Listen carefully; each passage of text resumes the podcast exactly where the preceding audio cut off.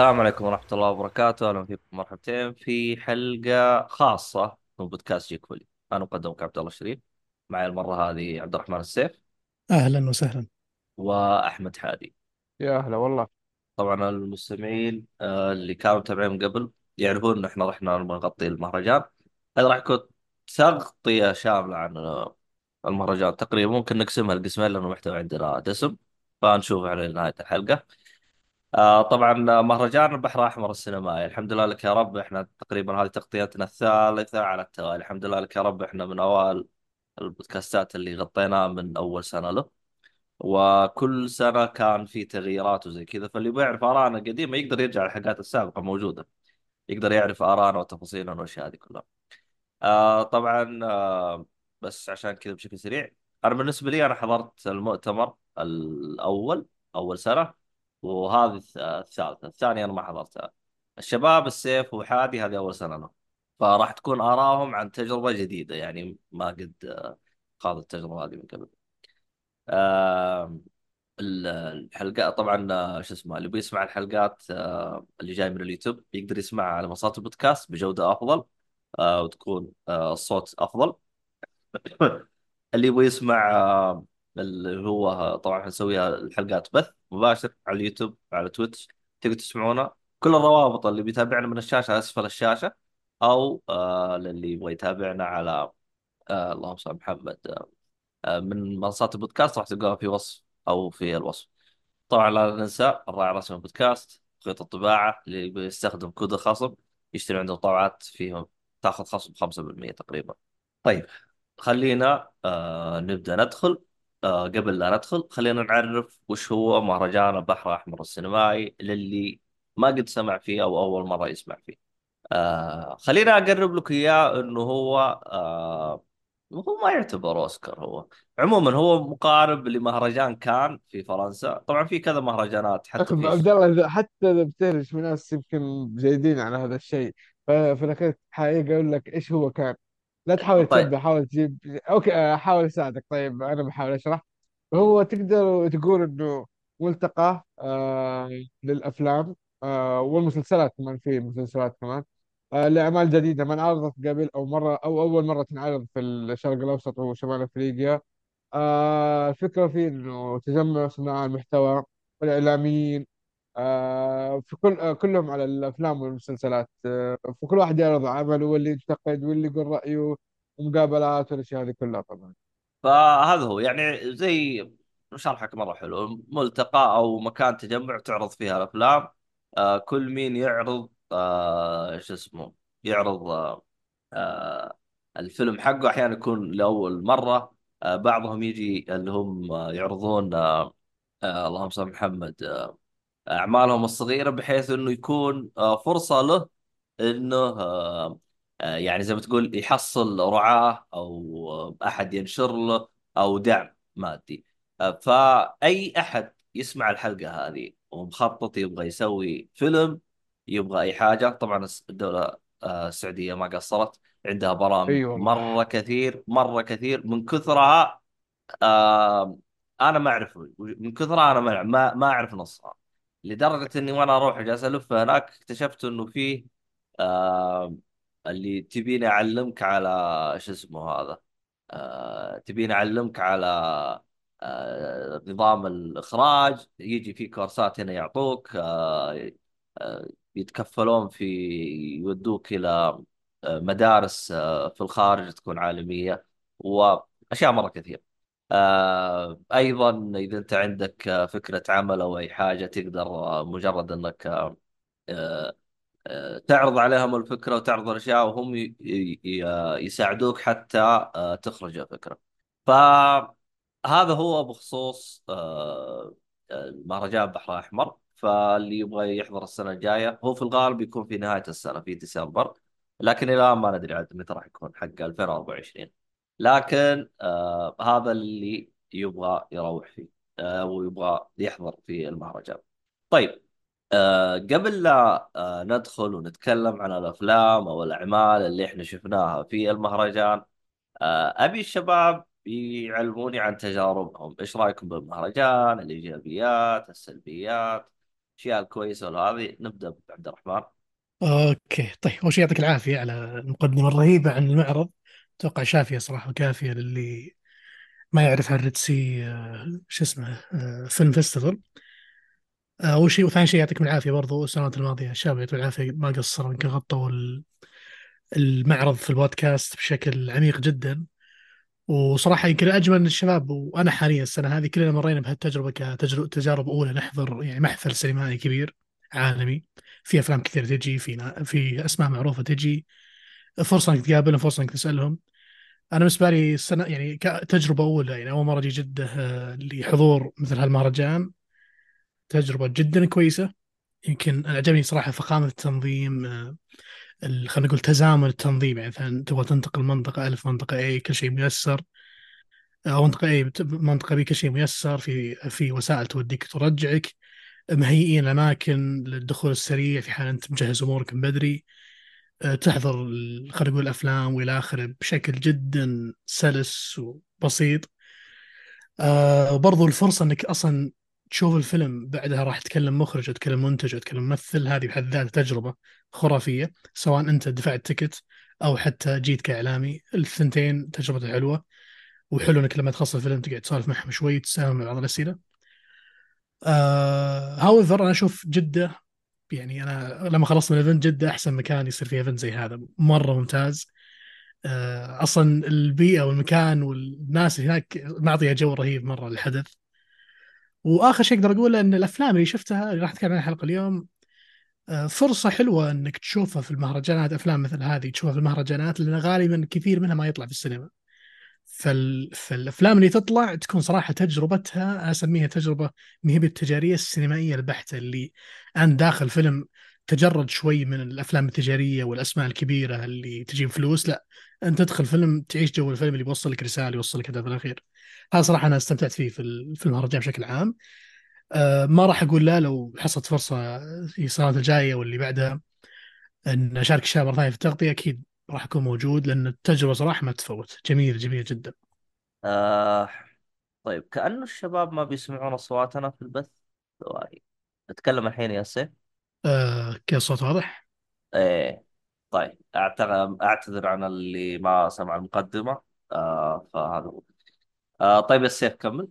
أه تقريبا هذا كلش. وزي ما قلت أنا فخور مرة انه أول شيء صار شيء هذا في السعودية وجدة زي ما قلت هي أحسن مكان مبدئيا يستقبل هال, هال خلينا نقول المحافل والمهرجانات هذه.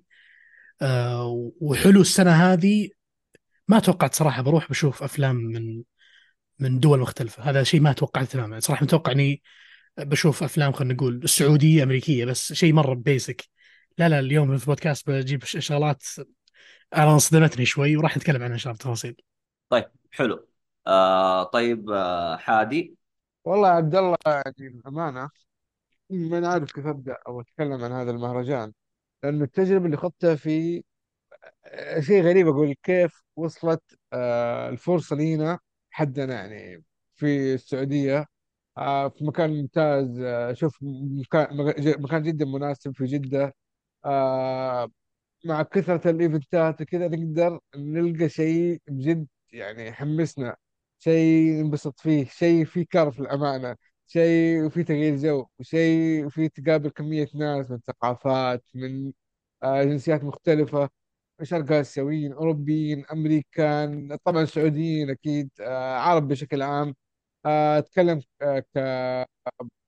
كمنتجين أفلام مخرجين ناقدين ناس يعرضوا على خدماتهم كتصوير أو إنتاج أو غيره. غير كثير كثير مقيمين. حتى بعضهم يعني جايين ينبسطوا أتوقع من الزوار عادي يعني. فتقريبا هذا الحدث أي أحد بيجي ينبسط. الجو تشوف الناس مبسوطة تبغى تشوف تفرج الفيلم. آه، أبغى ألحق على الشيء الفلاني. والله عندي فيلم في الريدز خليني أشوف الريتس. طب أنا ما عمري شفت أفلام في الريتس. يلا هذه فرصتك. فيمكن نقصت في هذه النقطة شوية لكن يمكن نتكلم عنها بالتفصيل شوية. فهذا الحدث الأمانة قدم لي شيء رهيب. يعني في هذا الحدث نفسه في الحدث الثاني هذا جنبه ليتل ايجيا اللي هو مجموعة قرى توقع صغيرة شرق آسيا آه، هونغ كونغ على طوكيو على على على كذا أشياء كثيرة. فهذا حدث. في الآن اليوم كأس العالم للأندية الاتحاد بيلعب أتوقع حتى بدأت يمكن المباراه آه بعد آه، أتوقع كم قبل- بعد فترة بسيطة أتوقع في event غير في جدة. فهذا في جدة ما بالك آه، الرياض كان ما شاء الله eventات ما تخلص.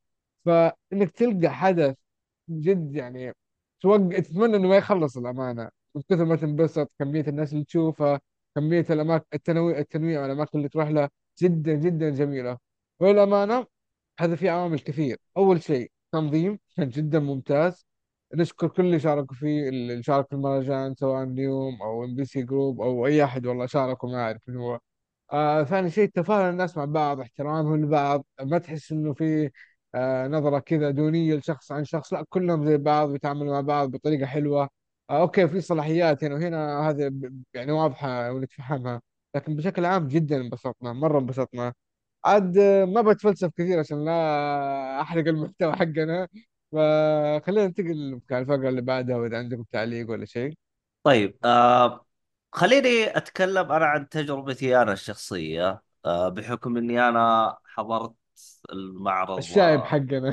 الشايب حق حضرت معرض الساو آه آه ما زلت أفضل المهرجان الأول لسبب واحد إنه كان في البلدة القديمة. كان له جوه كان له حضوره. آه هنا تحس إنه أنت طلعت من جو البلدة القديمة إلى آه موضوع فنادق. أنت من فندق إلى على مول بس. فندق اللي هو الريدز على مول. ما أقول لك إنه الفندق سيء بالعكس هذا افخم فندق موجود ب... موجود السعودية. طبعا بعدين إن شاء الله راح أسوي لكم آه، جولة في. صورت أنا في هذا راح أسوي لكم اياه إن شاء الله بعدين. آه، لكن أبو سنيد أبو سنيد الله الله. إن شاء الله بس نظبطكم آه، آه، هناك كان لها جو يعني حرفيا أنت جنبك مباني قديمة عرفت؟ ال... ال... ال- القاعات حقت السينما كانت مبنية عشان الحدث هذا بس. يعني أعتقد الآن لو تروح ما ما تلقاها. آه، كانوا بانين قاعات جنب بعض. وكان المميز فيها إنها جنب بعض. تمشي على رجلك تروح وتجي. آه، جنبك فيه اللي يبيعون اللي هم آه، شو اسمه؟ اللي هو ال- البسطات هذه اللي يبيعون آه، بليلة على ش- أكلات شعبية وزي كذا. فكان له جو تحس أيوه. فكان يوم أنت تيجي تحس بجو فعلا أنت في جدة. ما يعني لو يجي واحد يحط لك صورة يعني مثلا اصور لك بفندق تقول والله ما أدري الفندق هذا يمكن بالرياض يمكن. لكن هذيك إذا صورتها لا تقول في جدة. أتفهم إنه ممكن عشان في بعض الإزالات في بعض الإصلاحات في بعض الترتيبات اللي في الجنوب يمكن هذا السبب اللي خلاهم يزيلون لأنه هم بدوا هم بس أول سنة كان في البلدة. لكن هذاك كان عاطي جو جدا ممتاز. حتى قاعة ال gala كانت مبنية من الصفر الكبيرة قاعة الكبيرة أه حتى كان ال red carpet كذا جنبك كذا قريب تروح تشوف وتناظر. أه لكن أه التنظيم هنا أه كان كويس على جو حسب اللي موجود أه في المعطيات. بخصوص التنقل آه طبعا بخصوص المواقف. أنا آه مو- موضوع المواقف آه وفقوا فيها رغم إنه عليها شوية زحمة من ناحية إنك تبي تروح الفندق على من المواقف على الفندق. آه طبعا إذا أنت جاي في الوقات العادية اللي الناس فيها حركة وامورك تمام. لكن أتكلم عن نفسي أنا أنا كنت أجي من الصباح وأطلع آخر الليل. فأنا بأجي في وقت ما حد يجي فيه وأروح في وقت العالم قد إنها راحت. ف فكانت بالنسبة لي أنا كانت شوي فيها مشكلة. اضطريت إني أتزحلق أد... أد... أد... ألبق بالحواري وأكعب عندهم. هذه على بخصوص طاري موا... على طاري المواقف وقت والدك في شيء أنا اكتشفته آخر يوم. الله احمد اخر آخر مرة سلمت عليك قبل لا أمشي.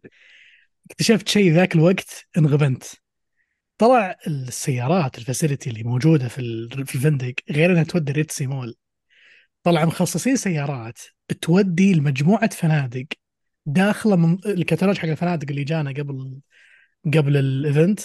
كل الفنادق اللي موجودة ومن ضمنها كلها حق السيف. بالضبط.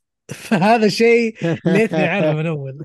آه ترى المعلومة هذه آه عرفتها بعدين لأنه آه كنت راكب مع سيارة قال حيودي على فندق وحيروح. فيوم شفت الفندق شفت الفندق اللي انت كنت ساكن ساكن فيه؟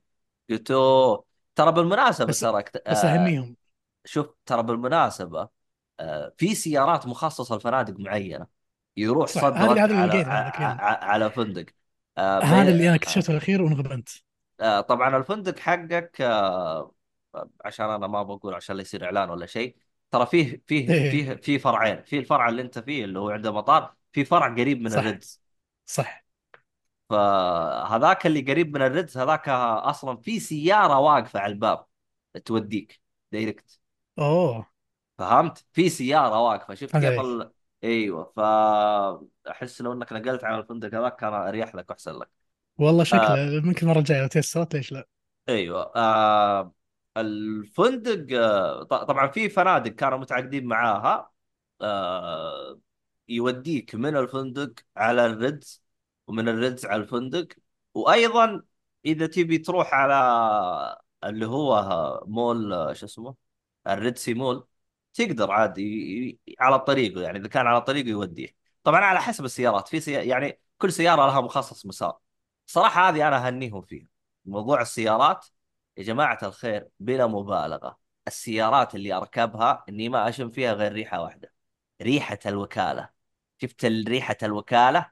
حرفيا السيارات جديدة لدرجة إنه ركبت في احدى السيارات جالس أسولف مع ال... ال... ال... هذا قال أنا سقت السيارة هذه ماشية 14 على رجلي. ولا الشغل ج... الوكالة هذه. جديدة جديدة السيارات جابوا سيارات جديدة غير طبيعية. طبعا عد واغلط من السيارات. يا رجال فجأة ألقى نفسي راكب مرسيدس رايح على هذا.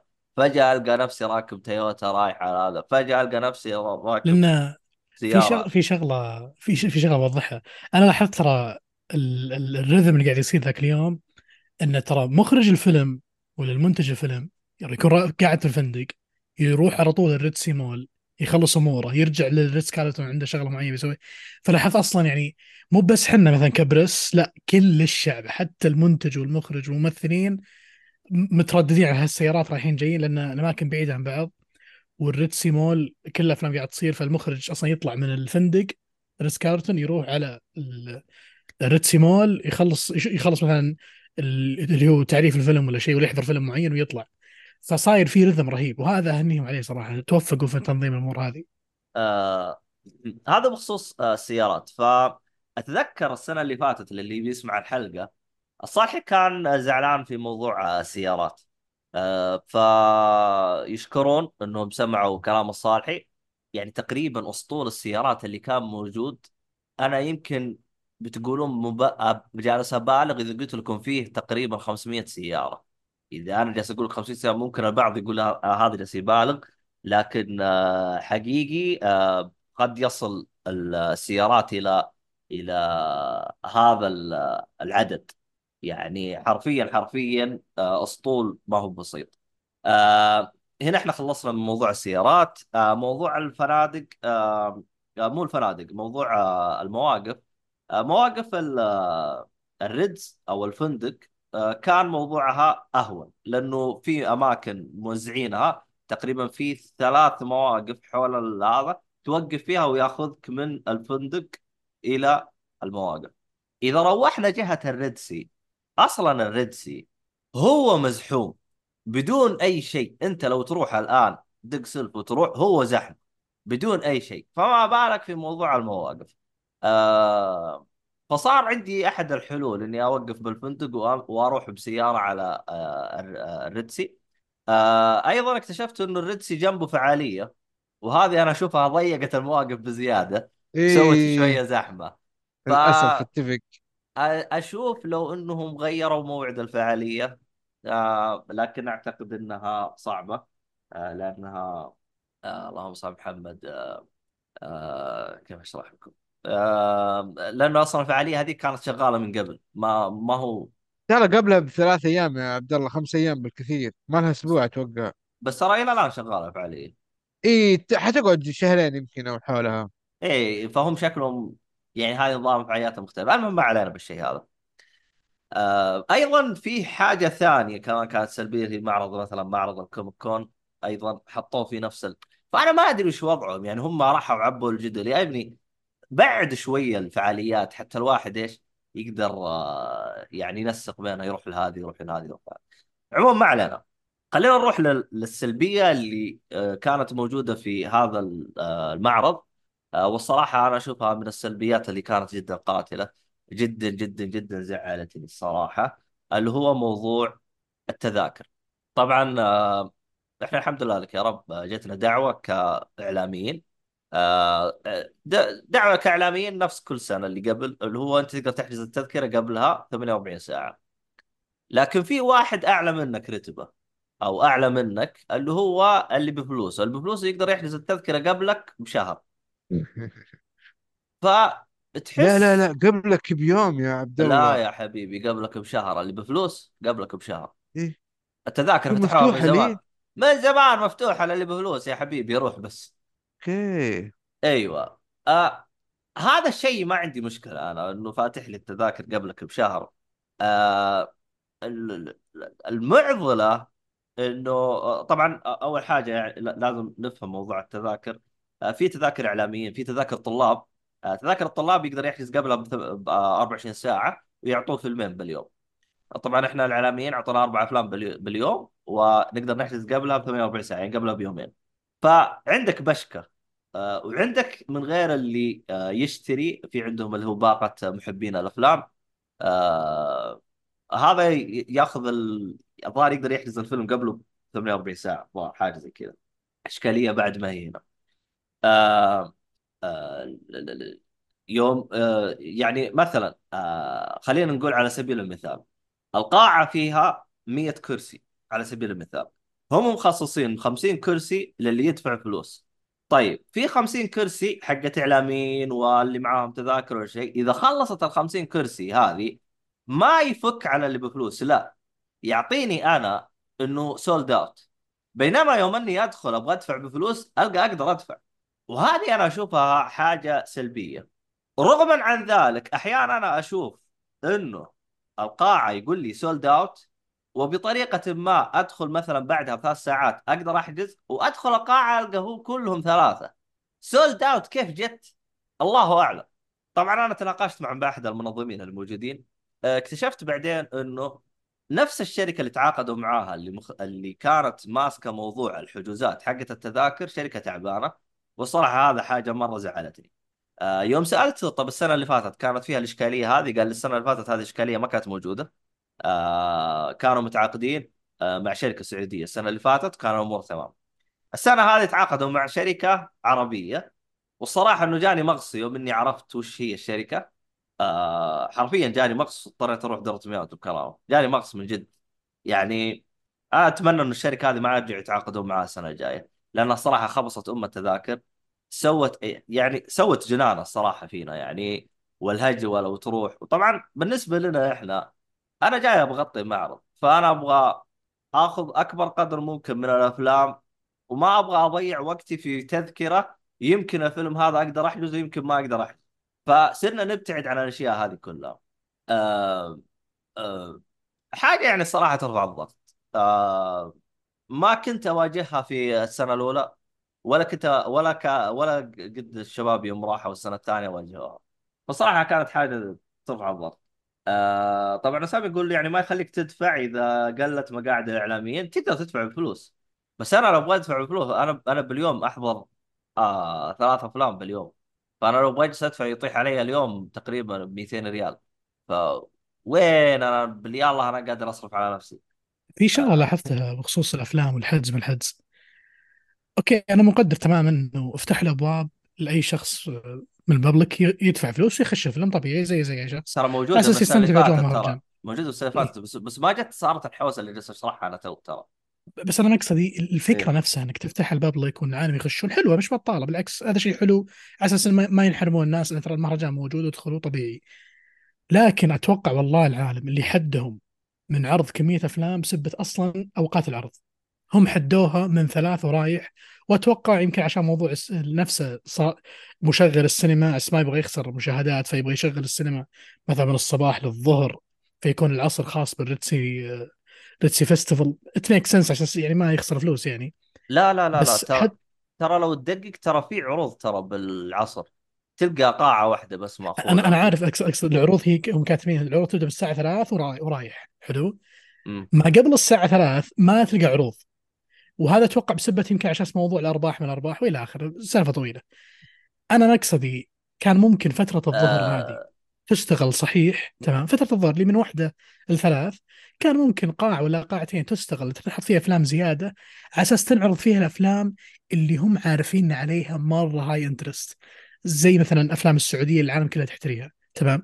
لأن اللي صار صراحة حتى الفيلم السعودي اللي كان إحنا ودنا نحضره وغير فكرة أول مرة إلى اخره بس فكرة نحضره ونعطي نقدنا عليه يعني قبل قبل لا ينزل في السينما.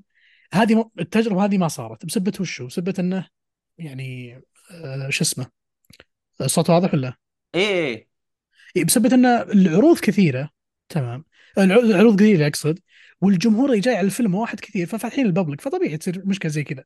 أتوقع فترة الظهر هذه ممكن هم ما أدري ليش يعني كان كان بس فترة الظهر من واحدة لثلاث كانت كافية مرة إنها تعطيهم مساحة أكبر لعرض افلام أكثر. أنت عندك أكثر من إذا ما خاب ظني 12 شاشة أو تسع شاشات في السينما مرة كافية تعرض فيها أفلام كثير. آه هو شوف آه ترى فترة الظهر أو فترة الصباح ما كان فيها أفلام ترى من من من المؤتمرات اللي قبل ترى من المهرجانات اللي قبل ترى. إنه خ- كانوا مخصصين العصر هم مخصصين فترة الصباح إنه الإعلاميين يكونوا فيه تعرف أنت يوم تروح لل لل Red Sea في هناك لقاءات وفيها اللي هو اللهم صل محمد. وفيها اللي هو آه، ما هو مؤت... لقاء آه، يا أخي يعطوا يعني كل مين بعض تجاربه السمن... ويسووا الس... ال seminars قصدك؟ زي زي الندوات يعني. الله عليك ندوات. هذه الكلمة اللي كنت إيه. أبغاها. ففترة الصباح مخلينها للأشياء اللي زي كذا. إيه بس هذه في والعصر الفندق عبد الله. بس إن بالفندق هذه بالسينما السينما فاضية ما فيها شيء السينما. يعني خصوصا الأفلام اللي كانت نازلة على وقت المعرض ترى ما في أفلام واو يعني مكسر الدنيا. ما في إلا نابليون وكم فيلم. هو شوف أنا أنا أتفق معاك يعني. يعني المفروض إنهم سووا الشيء هذا على الأقل. يعني عندك مثلا على سبيل المثال مثلا فيلم أحلام العصر. ترى كان له عرض واحد بس. المهرجان هذا 10 الغريب. أيام 10 أيام عرض واحد. عندك مثلا آه، حوجة. تخيلوا هو عرض واحد بس. العرض الأول invitation يعني أنت ترسل لك دعوة. طبعا ما رسلوا لنا دعوة. آه، وصراحة هذا حاجة زعلتني. آه اليوم الثاني sold out قبل حتى لا يم... لا يفتحوا لنا إنه إحنا نقدر آه نحضره طبعا هم شافوا إنه في إقبال عالي عليه وزي كذا راحوا سووا له عرض آه آه، رابع. آه في نهاية المهرجان بعد ما تروحت. ثلاث إيه. ثلاثة عبد الله حوجة نفس الترتيب اللي أنت قلته بس أنت سويت واحد ما في كيس المهم لا لا لا. في هم فيلم إيه. هم سووا له ثلاث عروض. عرض أيوه. عرض آه، بال شو اسمه؟ ب- بال invite عرض الدعوات اللي هو عرضه والافتتاح. أيوه. وعرضين عرضين بعد. كلها sold في عرض في عرض ظهر اليوم اللي بعده. حلو. وفي عرض اللي هو كان يوم الأربعاء الماضي أو المهم انه إنه كان في في خلاصة الموضوع إنه هم راحوا زودون عرض عشان. إيش؟ إنه صار عليه شوية زحمة. ومع ذلك العرض الثالث sold out أو العرض الرابع. yes yes yes, فهمت علي؟ صح. أصلا أنا ما لحقت وفي عليه. نقطة وفي نقطة زيادة الفيلم اللي أنا حجزته تذكر أول فيلم أنا حجزته؟ آه ها ها.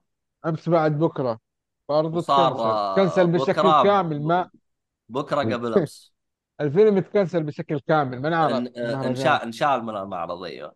آه، ترى حتى في مع في في تتذكر الفيلم حق آه، ميازاكي؟ ترى انشال من المعرض رغم إنه كان موجود. زاكي شو اسمه؟ إيش اسمه هذاك؟ The Boy and the Heron إيه. ترى كان موجود في آه المعرض okay وشالوه okay okay okay okay okay okay.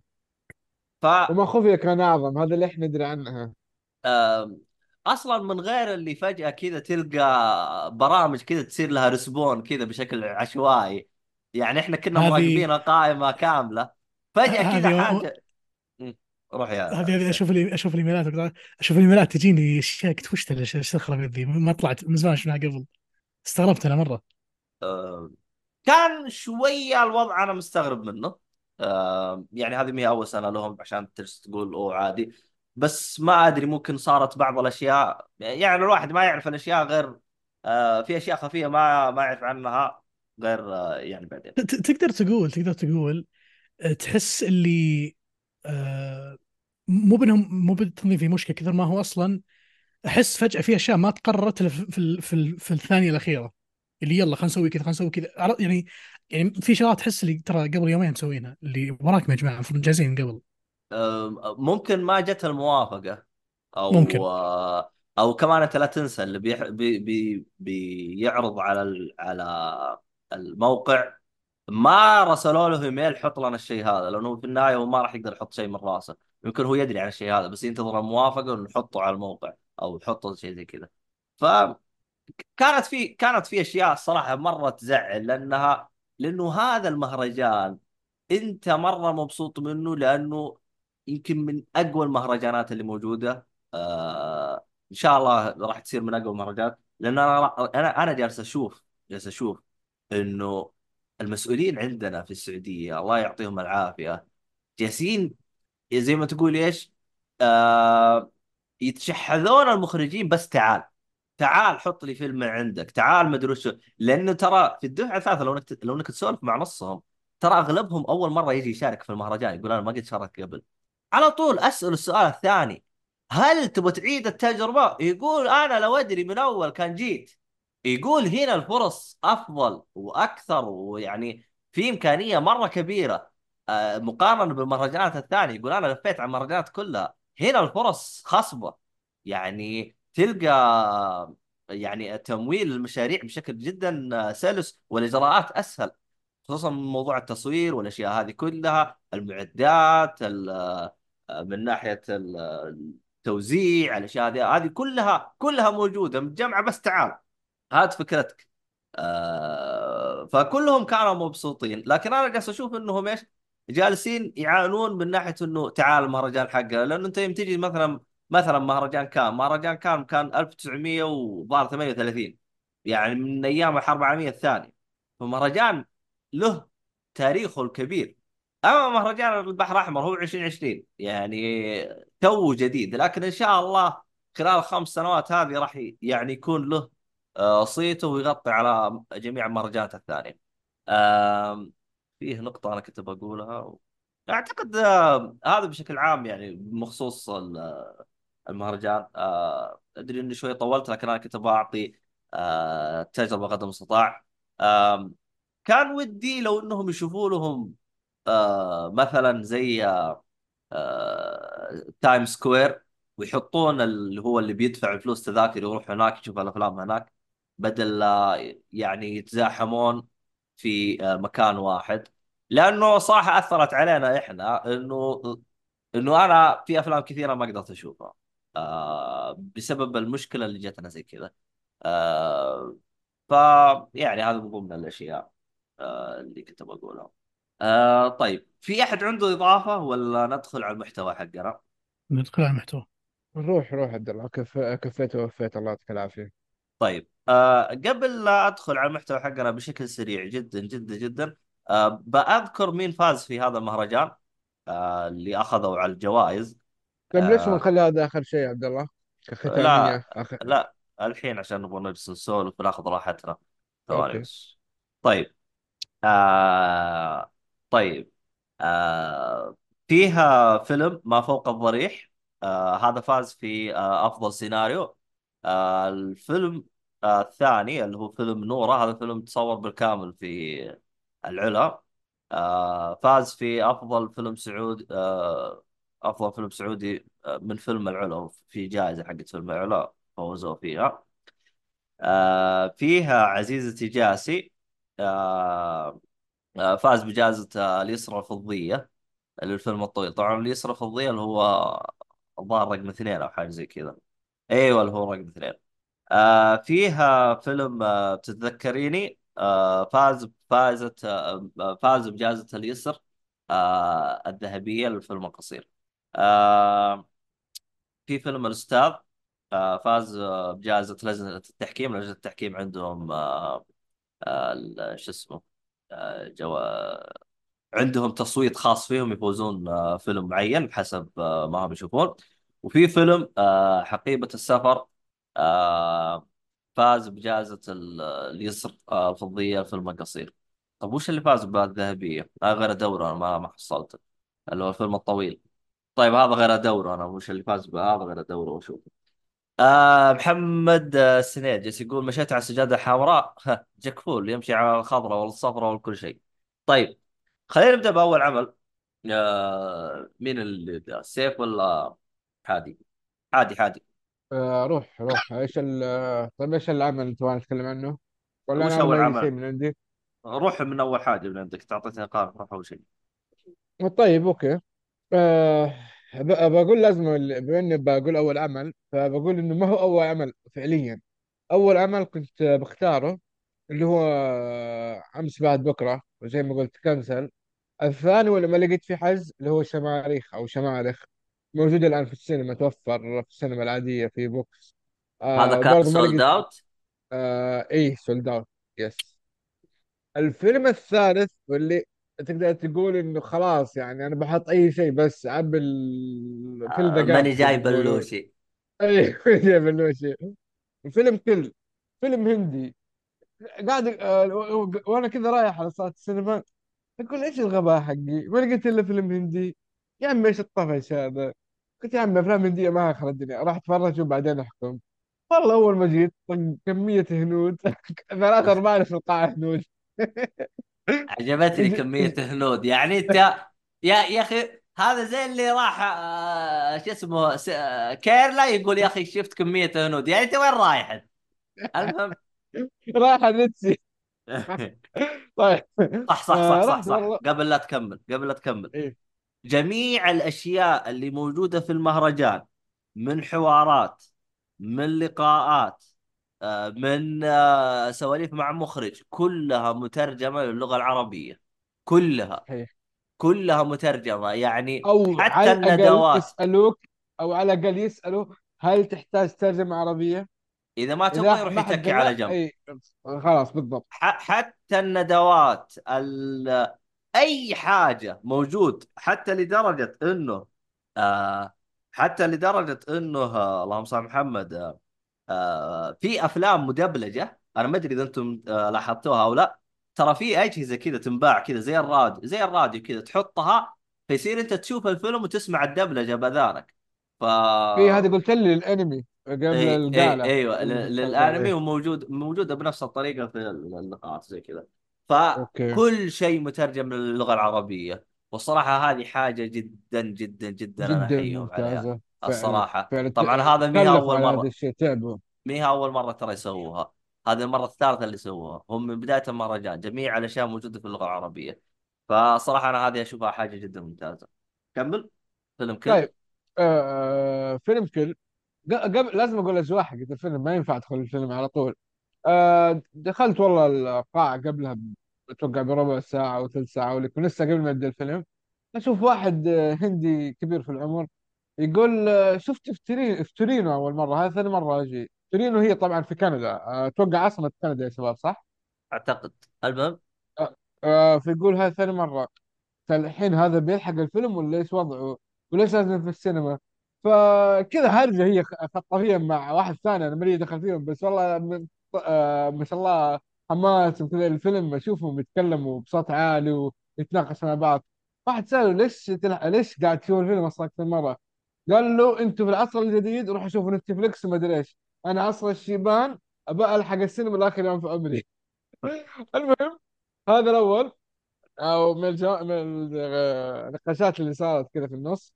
بعدها والله آه، دخل طاقم التمثيل مع آه، مع المخرج. وقاعدين نتكلموا آه، قالوا كلمة مهمة.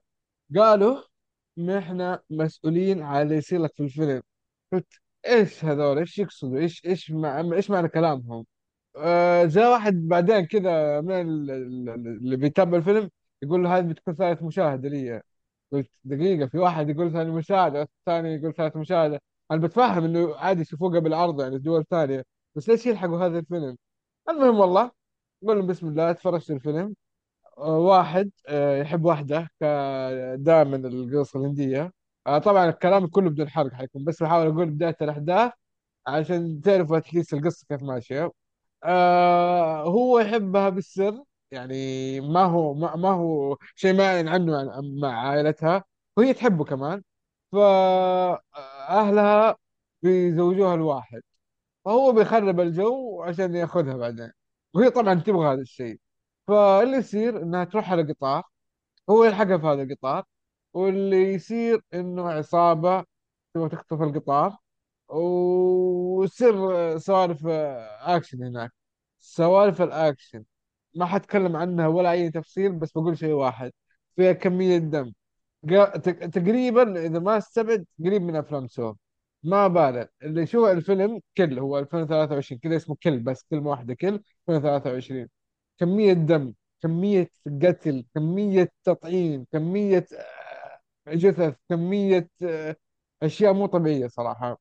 آه للأمانة من الأفلام اللي حسيت هذا الأكشن اللي بجد حقيقي. لما واحد يموت تشوف الدم يشرشر. لما الواحد ينضرب تشوف رد ردة الفعل عليه. صح في شوية السوالف الهندية اللي ما شاء الله البطل تضرب وتضرب وتضرب ويدوخ شوية ويقوم وما يموت ما شاء الله عليه لكن التأثير على البقية يا ساتر شيء مو طبيعي.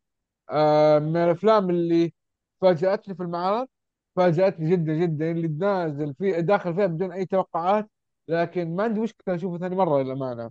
وأنيها يعني لو جاتني فرصة أشوف ثاني مرة نزل في السينما آه، نزل على أي منصة نتفلكس وغيرها عادي بشوفه. بالعكس آه، شيء جميل. فمن الأفلام اللي مرة أنصح فيها القصة ما هي مهمة اللي يبغى يشوف بس ربط المشاهد جيد ممتاز للأمانة. آه لكن هي الفكرة كمية أكشن مع دموية أبعد عنها الصغار أبعدهم تماما عن هذا الشيء. ما تنفع. آه اللي تحت 20 سنة ما أنصح يشوف الفيلم. لسبب واحد الدموية بس. لا يفكر إنه في جنس ولا مخدرات. ما في ولا شيء. كله عنف عنف عنف. آه الجانب الأضعف في الفيلم هذا الموسيقى الهندية المخيسة اللي أنت عارفينها هذه. بس هذه تجيك كذا تخرب عليك بعض المشاهد أو تخرجك برا الجو.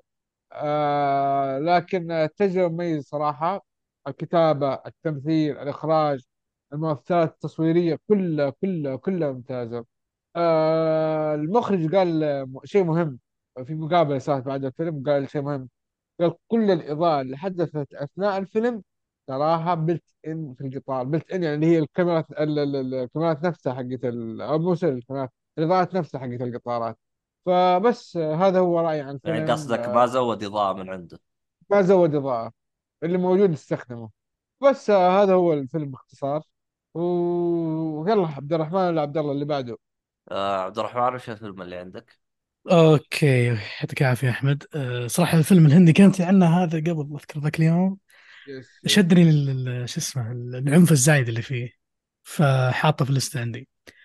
طيب بالنسبة للأفلام اللي شفتها أنا ببدا بفيلم اللي هو أول فيلم تابعته في المهرجان كان فيلم أه اللي اسمه The Man Who Hide صدام حسين أو الرجل الذي اخفى صدام حسين طبعا أنا هنا أنا مهتم شوي في السياسة وفي بعض الاحداث التاريخيه المهمه والحدث يعني خلينا نقول فتره صدام حسين وأحداث احداث في العراق يعني تشدني ويشدني ذيك الفترة من العراق كيف كانت أصلا يعني بلد متقدم في بعض الأمور إلى ما صارت السالفة وإلى آخره. فالفيلم أول ما دخلنا القاعه آه، مباشرة المنظمين اللي كان في واحدة اللي هي تقدم الفيلم واللي ترجم قدموا المخرج. المخرج كان آه، كردي آه، كردي عراقي ومع المخرج طلعوا شخص عراقي لابس لبس عراقي. أنا ما كان ما كنت أعرف منه ولكن هو الصورة حقته في البوستر. بعدين طلع هذا هو الشخص اللي أخفى صدام حسين. بشحمة ولحمة قدامنا في القاعة. الشخص اللي كان مع صدام حسين إلى آخر يوم أو اللحظة اللي قبض فيها صدام حسين اللي هي محتاج صدام حسين شخصية سياسية كبيرة. يعني قصة حقيقية يعني. ف حقيقية هي هذا رجل حقيقي وما ذكر في الفيلم جميع كله حقيقي. فكان المخرج يقول إني أنا جلست طبعا في عام 2012 و 2010 حاجة زي كذا في مقالة طلعت آه، من صحيفة أمريكية. تصرح بأن الرجل هذا اللي اسمه علاء آه، ناسي اسمه الكامل علاء هو اللي أخفى الرئيس صدام حسين إلى يوم قبضه من من هذيك اللحظة المخرج كان مهتم كثير إنه يقابل هذا الرجل اضطر لأنه يقعد سنتين يبحث فيه في العراق آه، ليه ما وصل لأحد المشايخ اللي قدر يوصل لهذا الشخص اللي اسمه علاء وجلسوا يصورون هذا الفيلم لمدة 12 سنة إلى ما أنتهوا منه وعرضوه في المهرجانات الأخيرة. فالفيلم أخذ وقت مرة طويل لكن النتيجة كانت جدا مرضية، طبعا الفيلم يبدأ إنه شخصية علاء اللي شفناها إحنا في القاعة معنا وتكلموا شوي عن الفيلم يطلع في بداية الفيلم آه، في زي منطقة زي المصلى قاعد على زي المخدة أو خدادية قاعد عليها بلبسه الرسمي ومع سبحة ويلا الحين جاهز هو يقول القصة من اليوم اللي جاء تعرف يعني. قالوا له ترى صدام حسين أو في شخص عند عندك ضيف يبغى يشوفك. دخل المجلس عنده مجلس بيت أخوه لأنهم هو هذا علاء كان في منطقة ال... برا ال... برا البصرة أو شيء زي كذا منطقة زراعية. فأخوك هم هو مزارع وأخوه مزارعين والعائلة كلها مزارعين فهو راح بيت أخوه كان جنبه. من اللحظة اللي قال ترى عندك ضيف في المجلس ودخل شاف الرئيس صدام حسين سلم عليه إلى اللحظة اللي انقبض فيها اللي طبعا كلفت أو قعدت تقريبا 200 مدري كم يوم. من خلال صدام حسين آه، عاش آه، طبعا في الفيلم. هو لما يتكلم عن قصة الفيلم هو يتكلم عن كلام عن قصة. القصة يكون لها مشهد تمثيلي. فمثلا ترى أخوي مرني يجيبون واحد يركض. أخوي يدخلني مجلس يجيبون واحد يدخل مجلس واحد يمثل كان صدام حسين ففي مشاهد تمثيلية ك documentary. آه صراحة تجسيد القصة وشرحها بالتفصيل وعيشون القصة صح أبدعوا فيه بشكل مو طبيعي. والأجمل أن جزء من الفيلم مستخدمين فيديوهات حقيقية. هذا شيء جدا عجبني ترى في فيديوهات ما قد طلعت في ال public في شغلات ما قد طلعت يمكن في الأخبار طلعت بس فيديوهات عميقة جدا وشغلات classified ما أدري كيف طلعت في الفيلم. آه طبعا زي ما قلت ممثلين يعني غير حقيقيين في أغلب ال documentary لكن هو كسرد كشوي يجيبون وجهه ك... كشخص يعني شوي يجيبون وجهه إنه هو يتكلم عن القصة بعدين يسحبون الصورة منه يجيبون مشهد تمثيلي. آه طبعا زي ما قلت يمكن أغلب أو قاعد أقرأ قاعد أقرأ نقاط عندي اللي أنا خلينا نقول highlight حق الفيلم. آه أجمل نقطة كانت هي العلاقه اللي بين كانت بين صدام حسين والشخصية علاء أو بطل الفيلم انه كيف كان في علاقة بينهم مرة قوية بشكل مو طبيعي لدرجة انه صار صدام حسين يعتبر هذا ولده. آه، لأن عياله ماتوا في أحداث مؤخرة في في المؤخر يعني في أحداث في الأخير صارت على نهاية الحرب. آه، حتى من ضمن الشغلات الفن اللي كانت بينهم آه، إنه أهل القرية أو جماعة هذا الشخص اجتمعوا قالوا إيش رأيكم نزوج الرئيس يعني. فراحوا عنده قالوا له تبغى نجيب لك زوج عشان خلاص تعيش حياة مستقرة يعني. لكن الوضع كان وقتها ما في استقرار الأمريكان كانوا آه، جفسين شوي اللي يبغون يلقونها من تحت الأرض. آه قاعد أقرأ كم شغلة. آه طبعا طبعا كانوا في الفيلم يورونك إن صدام حسين مرة صار شخص طبيعي إنه شخص مزارع يطبخ بنفسه يسوي شغلات بنفسه يعني مرة يعني التفاصيل هذه الدقيقة. الفيلم بشكل عام آه، عجبني فيه الجرأة حتى في اللقطات الحقيقية جابوا لقطات اللي هي التعذيب والعنف جابوها طلعوها الحقيقية والصدق اللي ما كان عنده يعني اللي كان يخاف مرة ويشيل هم اللقطات هذه ما راح يكمل الفيلم لأن صدق كانت لقطات وجع القلب بزيادة. آه آخر شيء أبغى أقوله هذا يمكن أحلى فيلم أو أجمل فيلم يحكي واقع مو انه جميله خلينا نقول أجمل سرد لواقع صار حقيقي من شخص حضر السالفة من A to Z وأبدع مرة المخرج إنه يطرح هذا الموضوع. هل الفيلم فيلم ينزل سينما؟ ما أتوقع. انه صراحة فيلم من الأفلام اللي فيها تحفظات سياسية كثيرة حتى يمكن في القاعة بعد ما خلص الفيلم طلب من المخرج ان احد يسال عن شخصية صدام حسين. اسألوا عن الفيلم اسألوا عن هذا الشخص لا تسألوا عن صدام حسين لا تقلبون موضوع سياسة. إحنا جايين عشان نشوف افلام فكان في ال attention هذا نبغى نعرف أكثر عن صدام حسين يبغون يقربون للشخص هذا علاء وعن عن علاء هذا كان معاه أمن يعني أمن خاص فيه يعني. وكان معاه مستشار قانوني في القاعة يعني يعني يبغوا يتأكدون إنه ما يقول شيء برا محيط الفيلم ويضمنون سلامته من دخوله وخروجه من السينما. صراحة لمسة إنه كان موجود وطرح قصته هو بنفسه وبهالفيلم بالذات كامل اللي اللي يعتبر تستموني أو يعتبر خلينا نقول اعتراف منه رسمي إن هذا اللي صار. خلاص اعترف إنه هو جسم صدام حسين من اي تو هذا حرفيا الفيلم ذا عبارة عن material في المحكمة حرفيا. لكن هو قضيته مشت وراحت أموره وراحت الدنيا. وبعد هالسنين كلها صور الفيلم. عذرا الاطاله لكن الفيلم كان بالنسبة لي من أجمل الأفلام اللي شفتها في المعرض. وأدري إنه غريب وصفي إن هذا فيلم بس فعليا هذا فيلم يا جماعة وهذا اللي حضرته يا أخي آه، هنا من ضمن السلبيات إنه أنا كنت أبغى اشوفه فيلم بعد بعد ما أضحك لكن آه، لأنه إحنا بنغطي اكبر قدر ممكن من الأفلام فاضطريت إني ما أشوفه. لكن الصراحة آه، آه، حادي أنت الظاهر شفت العرض الثاني صح؟ صدام حسين. آه نفس السبب إنه بنحاول نغطي فما شفت ولا فيلم من أفلامكم. أوه ما عليه. وغير كذا غير كذا قلت لو عبد الرحمن هو اللي تفاجأ بالشيء اللي يشوفه لكن بما إنه قال لنا إيش أستفيد أنا؟ شوف أنا ما أخفيك الصراحة. أنا يمكن عامل يعني أنا شخص مهتم خلينا نقول بالأحداث السياسية المهمة التاريخية. مو بال يعني مرة يهمني الشغلات لأن هذا حدث كبير صار. أنت تتكلم عن رئيس معتبر في العالم العربي سواء ضد ولا مع ما, ما راح أدخل في هذا الموضوع. أنا بدخل في إن هذا شخصية تاريخية اسرت في التاريخ. كيف انعكس بالفيلم؟ هذا أهنيهم عليه. وبالوقت الحالي لاحظ أن التصوير اللقطات كلها لقطات هاي كواليتي تصوير حي للمدينة اللي كان فيها الرئيس كان جدا جميل. يعني أصلا هذا الفيلم اللي ت... عشان كذا مبسوط إنه الفيلم بعد هالسنين من 2003 من 2006 و2008 الحين نبغى نشوف أفلام عن ذيك القضية. تخيل بالجودة العالية وبالتقنيات فتخيل المنظر اللي بيطلع لك. هذا شيء جميل فعلا.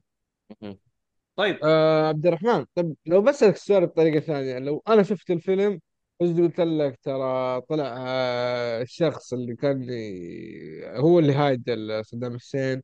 فهل فعلا بتروح تشوفه بعدي؟ المفاجأة انحرقت عليك الآن هذا اللي بوصل لك. هل بتشوف أكون الفيلم معك بعدي؟ صريح؟ إيه. أنا مرة يهمني. أنا يمكن مواضيع أساسية وفي الأفلام بالذات تهمني إيه. مرة. خصوصا أبغى أبغى أعرف الرواية كيف راح تكون. فتخيل هذه الرواية هذه مي برواية أمريكي هذه رواية عراقي. الشخص نفسه. لأن ترى الفيلم ما كان محرف بطريقة أمريكية كثر ما هو أصلا كان pure pure pure عراقي. يعني اللي مسوي الفيلم يبغى يوصل رسالة العراق صار لها كذا. هذا الحقيقة. ما الفوا ولا طلعوا شغلات مرة السالفة. طيب. حلو حلو. آه، ابى أروح للفيلم اللي بعده بس الفيلم هذا مو أنا اللي تابعته. آه ثواني.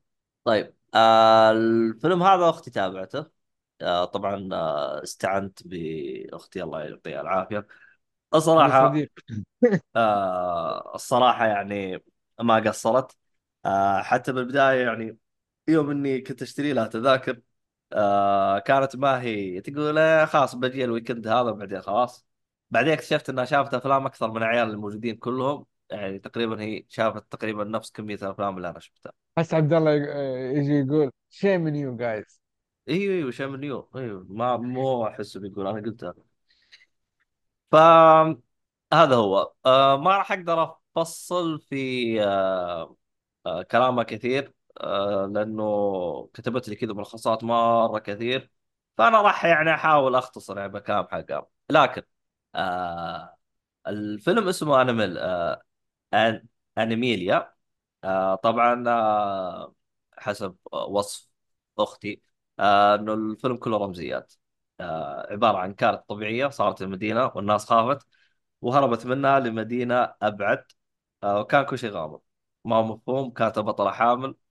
زي ما أنتم شايفين الوضع حوسة في الفيلم هذا. تحاول تروح مدينة زوجها لما حاولوا يدخلوا جوا هذا الإعصار الغريب شافوا الحياة من زاوية أخرى. يعني زي كانوا دخلوا في بعد آخر. آه آه آه طبعا جست تقول كان آه غريب جدا. وبعدها بدأت البطلة تشك آه بالدين. مع وش هذا؟ إيه تشك بالدين.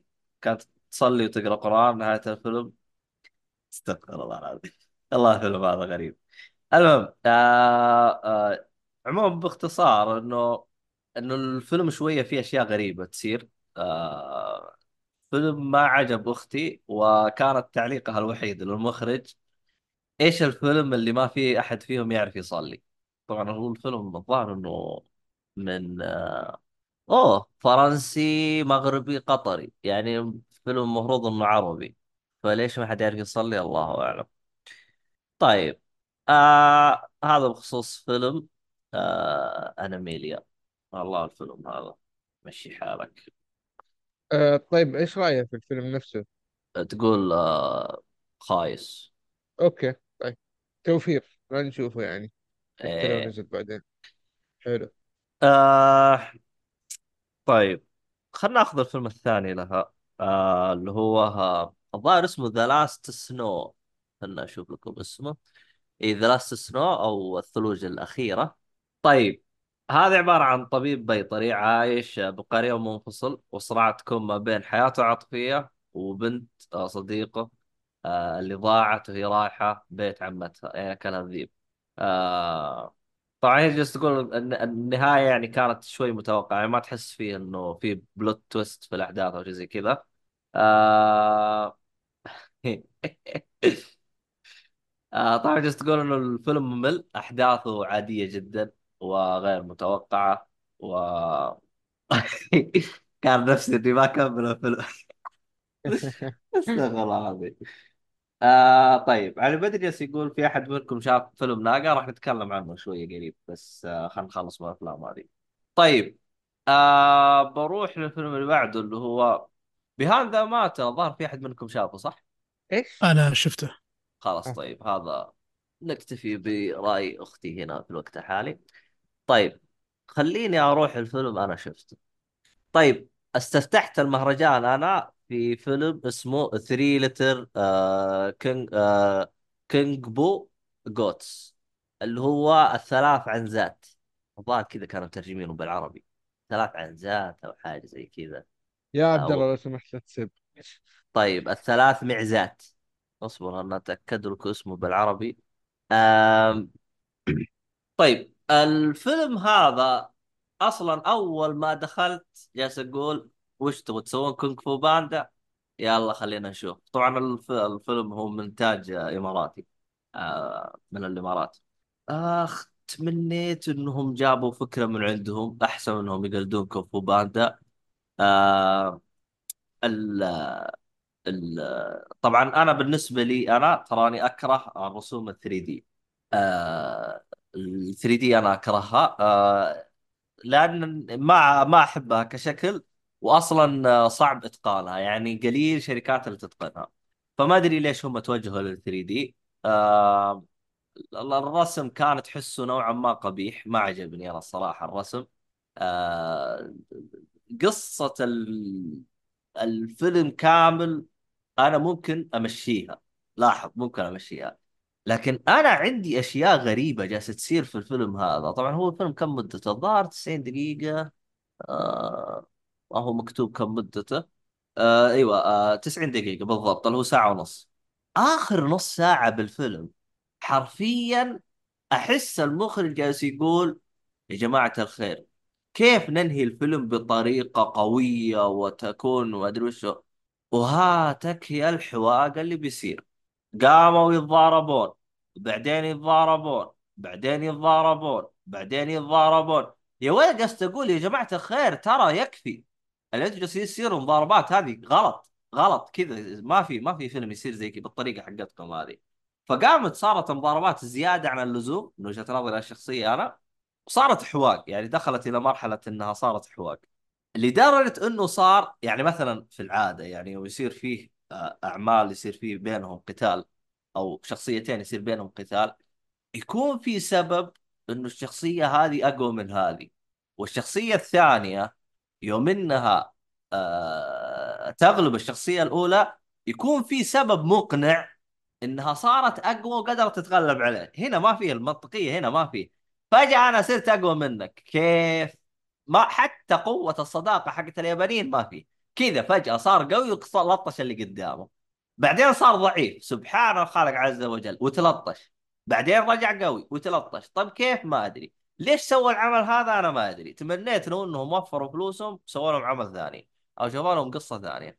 حتى طريقة أوه آه طريقة مثلا يعني مثلا في كونغ فو باندا كانت محبوكة القصة من ناحية طريقة القتال وأسلوب القتال وإنه في مخطوطة والطط طط طط طط هنا ما في قتال أوه آه ضربة المخلب طربق صار سواها. كيف سواها؟ ما تمرن ولا أي حاجة. كذا فجأة صار اليوم الأول ما قدر يسويها اليوم الثاني طربق سواها كيف جت القدرة الله أعلم. فصراحة كان يعني عمل بس الأعمال هذه إيش كان اللي يضحكني فيها؟ يوم تدخل القاعة تلقى شلة بزران قدامك وتعال شوف ردة فعلهم. مبسوطين متحمسين وانت جالس تقول متى يخلص العمل الخايس هذا. ف يعني طبعا أنا أول فيلم استفتحت فيه باستفتاحية حبيبي. فيعني هذا فيلمي اللي هو Three Little Kungpoo طيب أعطينا الفيلم اللي بعده. مين اللي معانا إحنا؟ آه نرجع للسيف أوكي طيب. الفيلم الثاني كان آه، فيلم فرنسي اسمه President's Wife يتكلم طبعا الفيلم عن قصة آه، خلينا نقول وطبيعة شخصية زوجة الرئيس الفرنسي جاك شيراك في فترة رئاسته. وإن كيف هذيك أو زوجته كانت تثير الجدل في خلينا نقول في المجتمع الفرنسي. وكيف انها يعني فكرة الفيلم إن هي شخصية متضايقة إن ما عليها attention باختصار شديد. فأنا كانت تتخيل في طول فترة رئاسة جاك شيراك تحاول قد ما تقدر أن تجذب انتباه لنفسها وكأنها يعني يعني واعتبروني أنتم اعتبروني يا شعب أني أنا تراني زوجة رئيس رئيس دولة فلي حقي ولي اهتمامي في الموضوع. فالفيلم كله يتكلم عن زوجة الرئيس المسحوب عليها تقريبا. الفيلم يعتبر كوميدي يعني كوم فرنسي كوميدي آه، بحت طبعا باللغة الفرنسية الفيلم. ويطرح طبعا تفاصيل ال- الحياة الزوجية بين الرئيس وبين زوجته ومعاناتهم في هذا الموضوع. إن الانفايتس والحضور والمؤتمرات وكل كل هذه الأمور الرئيس يحضرها بس الزوجة ما تجي معه. وهي تضايق من هذا الموضوع لدرجة اضطرت إنها آه، تنشئ كيان داخل خلينا نقول بيت الرئاسة الفرنسي على أساس إنه ينعطى لها وجه أو يعززون لها قولتهم. فالغريب القضية أول مرة ترى اسمعها في حياتي وما كنت ادري صراحة إن زوجته تعاني هذه المعاناة. أو تعاني من السياسة. true story اي هذا هذا شيء حقيقي حقيقي صحيح. لأن أصلا أول فيلم يجيبون لك الشخصية الحقيقية ولما قرأت شوية أخبار طلع فعلا هي ذيك الوقت جايبه العيد مرة أصلا. ف يعني يعني مرات تسوي شغلات يعني تخيل معي لما تبني تبني تبني أنت ما يجيك واحد يهدم. فهي كانت تسوي شيء زي كذا إن الرئيس يبني ويسوي وكذا ثم هي بسبة غيره ما أدري ولا خلينا نقول حسد انها تجي تخرب الشغلة ولا تسوي شيء من راسها. فهذا الفيلم يتكلم عن هذه القضية كاملة من اي تو زد وكيف انها هي كانت تثير الجدل في القصر الرئاسي. آه، طبعا آه، شو اسمه آه، طبعا في قضية يمكن ما صراحة ما متأكد خصوصا آخر حدث في الفيلم إن هي سبب آه، فوز الرئيس اللي بعد شيراك اللي هو ساركوزي الظاهر هو اسمه كذا. هي اللي س... هي اللي سبب إنه فاز إن هي يعني خانت زوجها وراحت في تتويج فوز هذاك الرئيس. هل هذه قصة حقيقية ولا؟ ماني متأكد يبغى لي ادور عليها شوي في النت. آه لأن هذه صراحة هي نهاية الحسد اللي هي وصلت له في الأخير إنه هذا اللي سويته فيني. آه وكان صراحة يضحك والممثلة صراحة اشوفها أدت الدور يعني بشكل خرافي و... على أنها شوي أكبر بالسن من صورة ال- الشخصية بذاك الزمن لكن ضحكتني مرة على طول الفيلم إنه كيف إنه زوجها بسيكين يلاحق ورا ذا المؤتمرات وذا الدعوات وهي تجي باردة من برا تخرب كل شيء في يوم وليلة.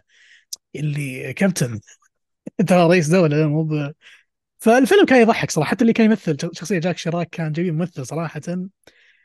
كذا أهبل آه، مخه فاصل ووضعية اللي آه، كذا اللي هو يعصب تعصيب تضحك هذه الفكرة. هذا الفيلم الثاني اللي هو President's Wife الظاهر بينزل سينما وبينزل على أي منصة ماني متأكد. بس إنه لطيف اللي يبغى يشو- يشوف فيلم عن شخصية سياسية برضه ولها مجال في مجال السياسة بس انه كوميدي عكس الفيلم الأول تكلمت عنه. هذا فيلم جميل مرة يضحك الصدق. يعني انت ها تنصح فيه كجانب كوميدي ولا إذا أنا مهتم بالشخصيه؟ ال- ال- اللي يبحث عن خلينا نقول حدث سياسي مليان كوميديا وحقيقي هذا فيلم أتوقع راح يشبع رغبات الشخص اللي يبحث عن النوع هذا من الأفلام لأنه نادر مرة تلقى فيلم يتكلم عن شخصية سياسية مثل زوجة الرئيس عاده مثل ما أنت عارف زوجة الرئيس يعني في الدول ال- الغربية عادة تكون هي شخصية يعني خلينا نقول آه، لها اعتبارها يعني معطينها وجه ولها دور في المجتمع أصلا وهي تفتتح الأشياء الخيرية تدعم خلينا نقول أي شيء يخص التعليم والأطفال وإلى آخره. فما بالك إن هذا الرئيس أصلا مو معتبر زوجته شيء فمو معامل هذا المعاملة. هذه الفكرة. زي ما يقولوا ال first lady. هي ما هي ما هي ال first lady first woman يعني مهمشة طول الفترة ذيك لأن هي أثبتت نفسها بنفسها وجابت العيد. حلو. آه طيب عندك في أي إضافات عن الفيلم ولا نروح اللي بعده؟ آه هذا تقريبا تجربتي عن الفيلم كامل. جميل وحلو. كوميدي. حلو حلو. طيب آه حادي؟ آه طيب. نروح الفيلم اللي بعده. عندنا يا طويل العمر فيلم آه بادا يا ماسكا. إيش اسمه أنت هنا حاطه؟ إيش كاتب اسمه؟ افتر ذا لونج أوكي. آه هو فيلم درامي في كينيا. آه الأحداث كلها في كينيا تصوير في كينيا كل شيء في كينيا.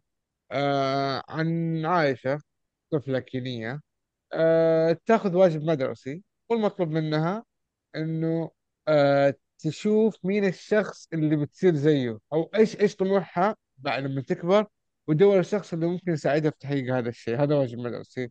فهي تبغى تلتحق في التمثيل تبغى تصير ممثلة. يقول فقالوا لها تبغى تصير ممثلة لازم تكون درجاتك عالية. طيب درجاتي أنا سيئة إيش أسوي؟ شوفي أدفر واحد كان طالب متفوقين قبل وقولي له كيف درست أو كيف كنت تذاكر. فراحت تدور المسكينة على الشخص هذا طلع صياد سمك.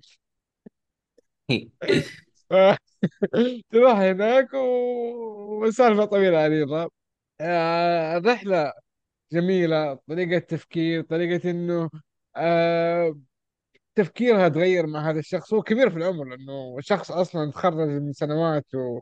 بس إنه كان من أفضل واحد من أفضل الطلاب اللي فعلا عدى المدرسة. إيش اللي وصل وصل إنه يصير صياد سمك؟ هذه سالفة لوحدها. إيش طموحاته؟ إيش وضع أهله؟ إيش وضع اهلها هي؟ إيش وضعها في الدراسة أثناء هذا الواجب؟ لأن الواجب هذا طول آه يعني فترة طويلة.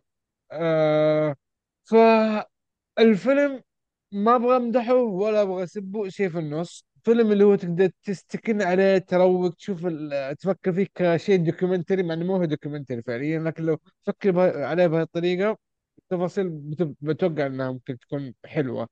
أنت تدور فيلم سينمائي ممكن ما حتستمتع بالقصة كثير. التصوير والأشياء هذه ممتازة للأمانة لكن آه، القصة شوية بطيئة. آه، لاحظته عندهم كلمات عربية كثير مثل سمك وكلمة نعم. آه، ولكن هو وكمان وين؟ زماني غينيا إني- هذا ولا ولا وين؟ آه، كيني كيني. آه أوكي. برضو آه، زماني يقصد به الماضي آه وصبر آه يقولوا صبيرة. فكلمات كثيرة لاحظت إنها مأخوذة من اللغة العربية. آه في آه، المخرج نف... آه، قابلت المخرج أنا تكلمت معه على السريع. قال لي في عندي فيلم ثاني آه بيكون في 5 ديسمبر بصوره يعني قبل أسبوع تقريبا من الآن بعد ما كلمته بثلاث أيام بالتحديد. و- وعاد نشوف إيش وضعه بعدين آه، إيش وضعه مع الفيلم أو إيش اللي بيقدم لنا جديد أو ممكن هل ممكن نقابله؟ نشوف الوضع إن شاء الله الأيام الجاية. بس آه، في شيء لفت نظري على نهاية الفيلم تقريبا كان في صوت أذان أو sorry مو أذان sorry سورة الضحى. واضحة. آية بآية صورة كاملة. فجيت سألته آه، سألت المخرج قلت له على أي أساس حطيت آه، قلت له لقيت إنه سو- آه، سورة الضحى من القرآن. قلت له على أي أساس حطها حطيتها. قال لي الأمانة قصتها غريبة شوية لأن أنا أصلا نصراني بس آه، جات في الخلفية مع التصوير وعجبني الصوت نصراني. ال- يعني الم- المقطع والشيء اللي طلع هذا نصراني وقت التصوير. الأم اللي اللي العائلة اللي تصور هم ميكس بين المسلمين والنصارى. فسألت إيش هذا؟ الأم قالت هذا هذه ق- آه، سورة من القرآن. قال قال خلاص أبغاها خلوها. آه يعني هو ما هو داري وش هرجتها. هي جات بالصدفة أثناء التصوير. فلما قاعدين يكرر آه، لما سمعها أول مرة آه، استفسر فقالوا صوت الضحى. قالوا خلاص عيدوها كل ما نعيد المقطع يعني بيعيدوها عشان إيش؟ لما يصور المقطع بالطريقة الصح والمقطع يكون موجود في الخلفية. يعني أوكي مو صوت مركب لا صوت live وقتها. أوكي أوكي. فهذا هو الفيلم. آه صعب أنصح فيه أي أحد صعب مس- مو صعب مستحيل. اللي يقدر الأحداث البطيئة يحب التفاصيل الواقعية يحب يشوف الوضع مثلا في قد إيش. هو ما بيتكلم طبعا عن نقطة الفقر وكذا بس شيء واضح يعني تفاصيل حياتهم بساطتها الأشياء هذه كلها توضح هذا الشيء. آه يعني هذه هو تقريبا باختصار الفيلم. ما أقدر أتكلم أكثر من كذا إلا بحرق. وبس آه عبد الرحمن عبد الله اللي بعده. طيب آه، أعتقد انه الدور عندي أنا. ثواني بس بتأكد من هذا. نفترض الانجرين طيب حلو. آه خليني آه آه أرجع لفيلمين. في طبعا هنا في حاجة غريبة. آه كان في مسلسل اسمه The Deal أو الصفقة كوري. آه طبعا آه هذا أختي رأي أختي مو رأي. طبعا هي يوم راحت تشوفه آه هي تحسبه إنه آه فيلم أو حاجة حتعرض.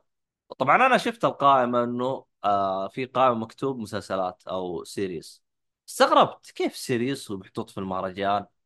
طنشت. فيوم راحت أختي تقول الأحداث ما خلصت ففي جزء ثاني في زي كذا. فعلا يوم دخلت اكتشفت إنه هو مسلسل ثمان حلقات. آه موجود.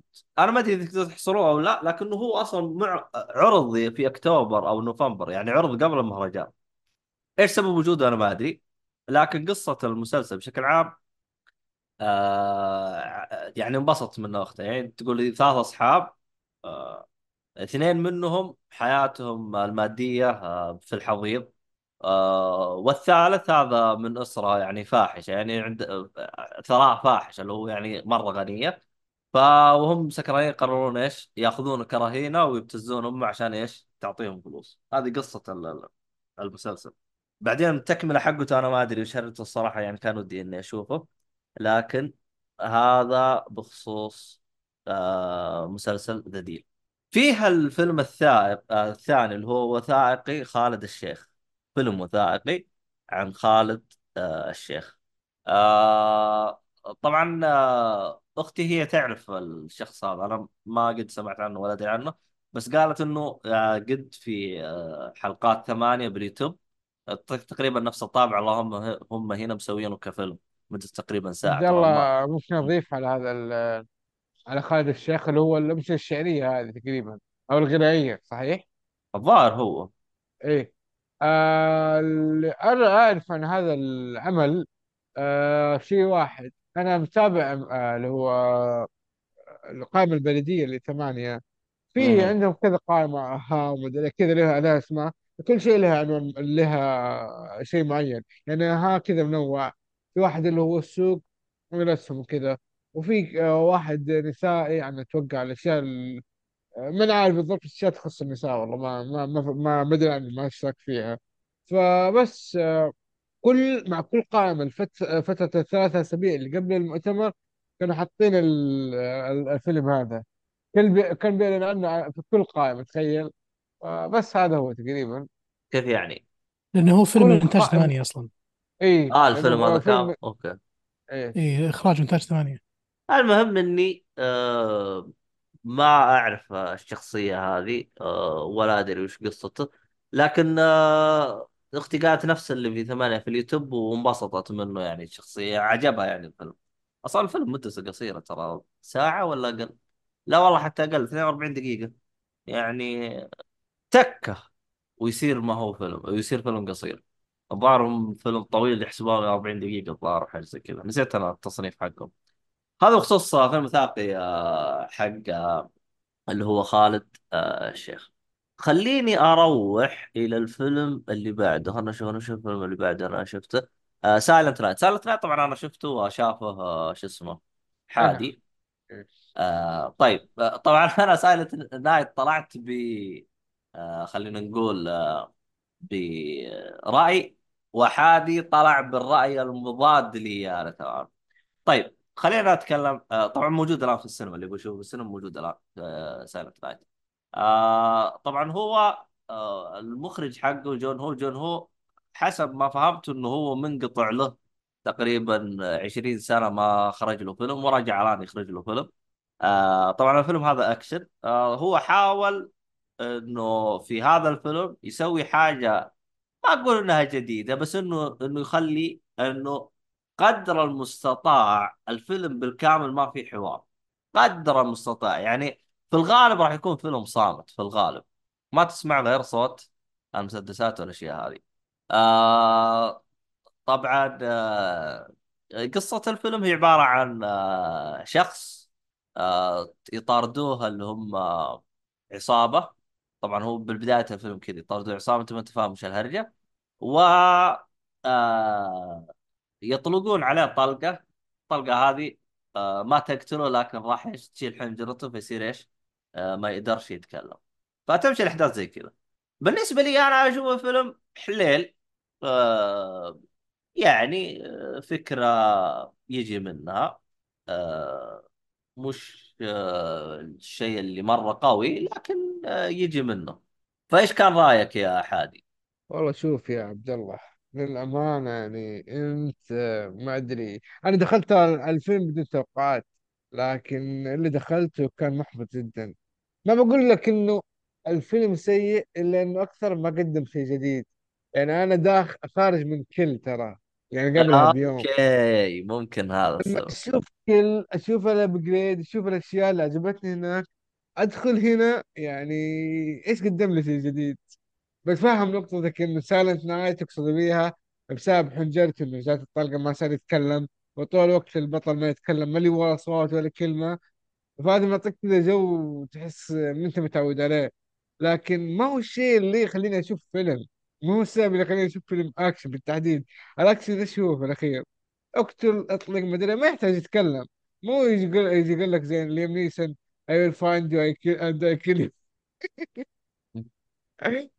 ف شفت أنا فيلم آه، تسعين من أفلام التسعينات. ما في أي شيء مميز التصوير عادي حركات الأكشن عادية آه شو اسمه الفيلم غبي.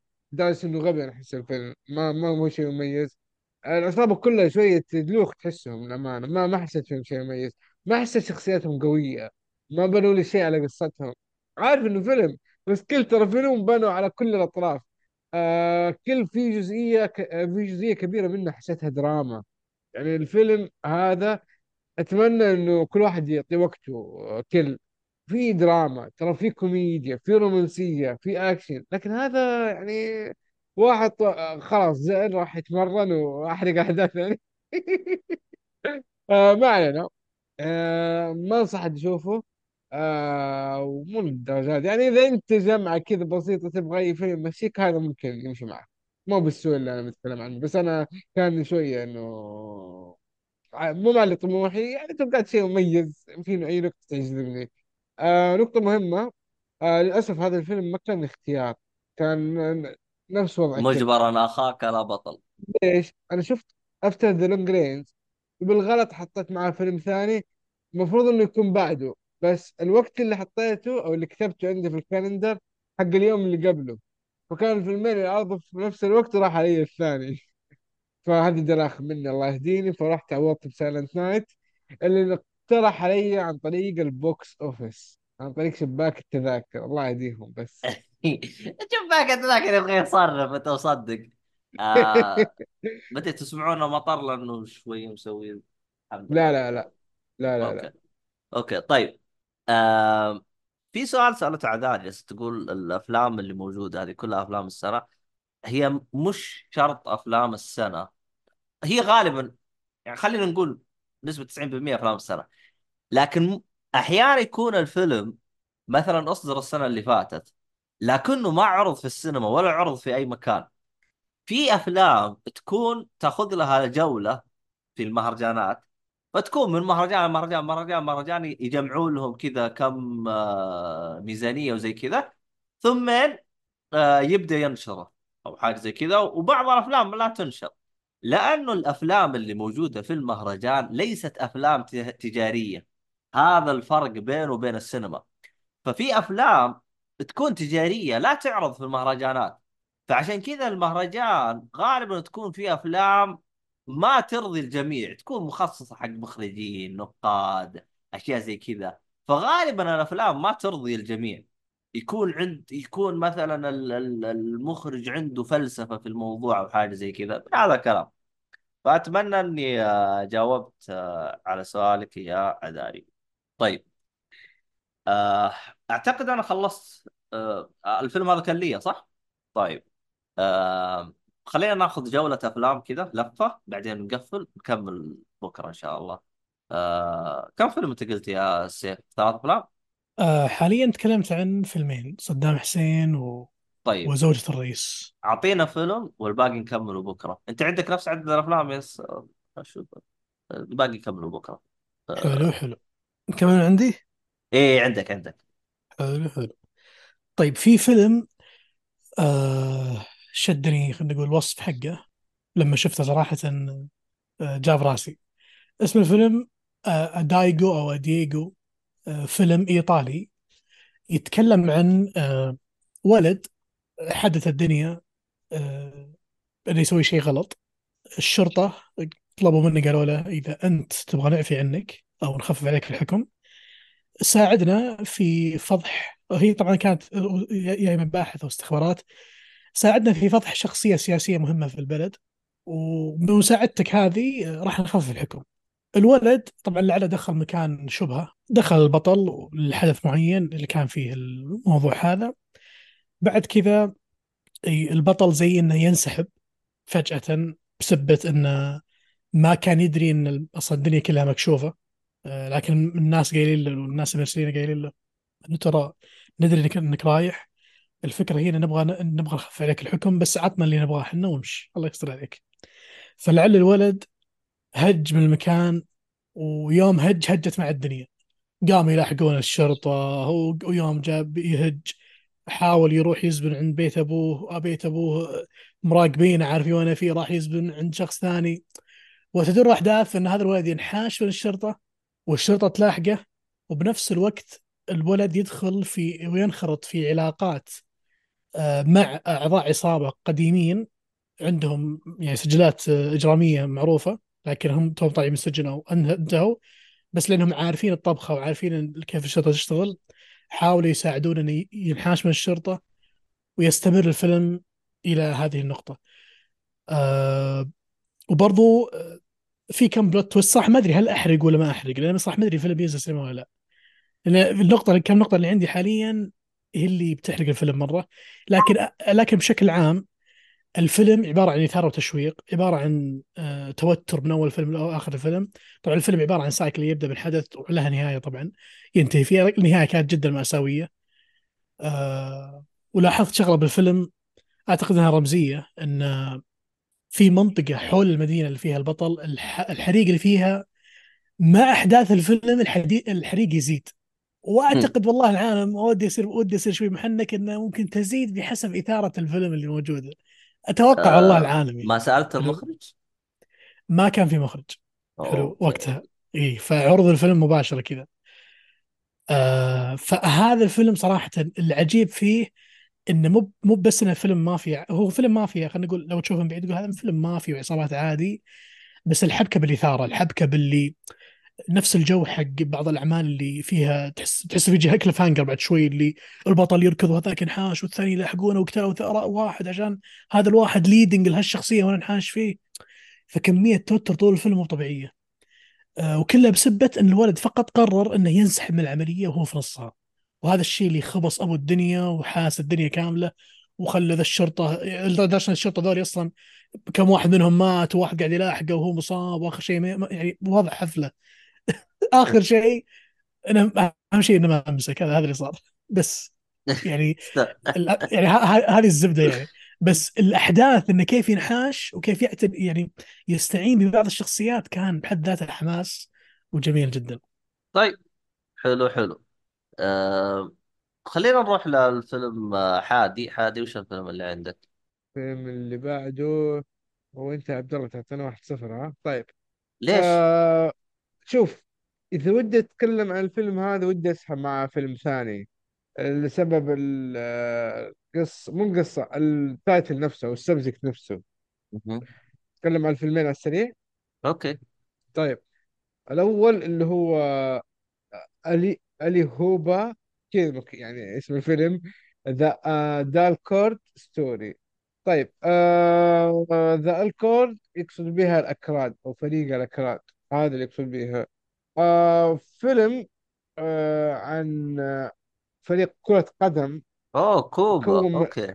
أي كوبا الثاني. آه أنت لا تستعجل حنجي واحدة واحدة. آه فريق كرة قدم الأكراد موجود في الدوري السويدي الدرجة السادسة بدأ في 2014 الآن آه في بداية الفيلم بيوريك إنه ال- آه، الفريق هذا طلع من الدرجة السادسة إلى الدرجة الأولى اللي هي في دوري ممتاز وفي تحته الدو- الدرجة الأولى بعد باقي الدرجات. فهو وصل للدرجة الأولى وبيحاول يحقق البطولة حق الدوري الدوري الدرجة الأولى عشان يوصل للممتاز. فكل الدرجات اللي قبل جابها كبطل يعني جاب المركز الأول فيها السادس والخامس والرابع والثالث الثاني كلها جاب كان كبطل ما تأهل كمركز ثاني أو غيره. آه فيوريك إنه كيف هذا الفريق متحمس ودافع عن قضيته ومن أدري إيش. طيب بالنسبة للقضية أنا ما كنت أعرف شيء كنت أعرف إنه في أكراد بس ما أعرف إيش سالفتهم ما أعرف أي شيء. في الموضوع في الفيلم شرح لك القضية السياسية حقتهم وإيش وضعهم وليش أصلهم كذا مهجورين ليش مهمشين. أول شيء تكلم إنه دولة دولة الأكراد أنا بحاول أشرحها سريع عشان تعرفوا قد كمية المعلومات اللي في الفيلم هذا. الكرد دولة جاية في الحدود بين إيران والعراق والظاهر تركيا. تركيا هي تركيا صحيح. بين الثلاث دول.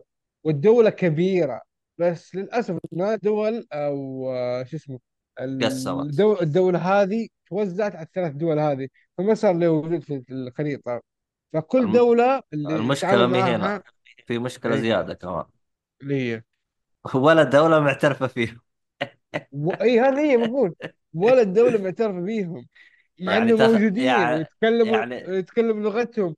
وعارفين إنهم يعني مع آه. بعض ومتفاهمين بس آه، وين؟ ما حد يعطيهم وجه. كلنا يعني حقوقهم ما حد معترف فيهم. يعني تخيل أنت دولتك تتوزع على ثلاث دول. الثلاث دول هذين كلهم ما هم معترفين فيك. اللي يغبنك في الموضوع إنه الثلاث دول هذه كلهم مسلمة وهم مسلمين. كلهم سنين يعني حتى مو هنا. وبس ترى صدام حسين على وقته ترى كان يحاربهم.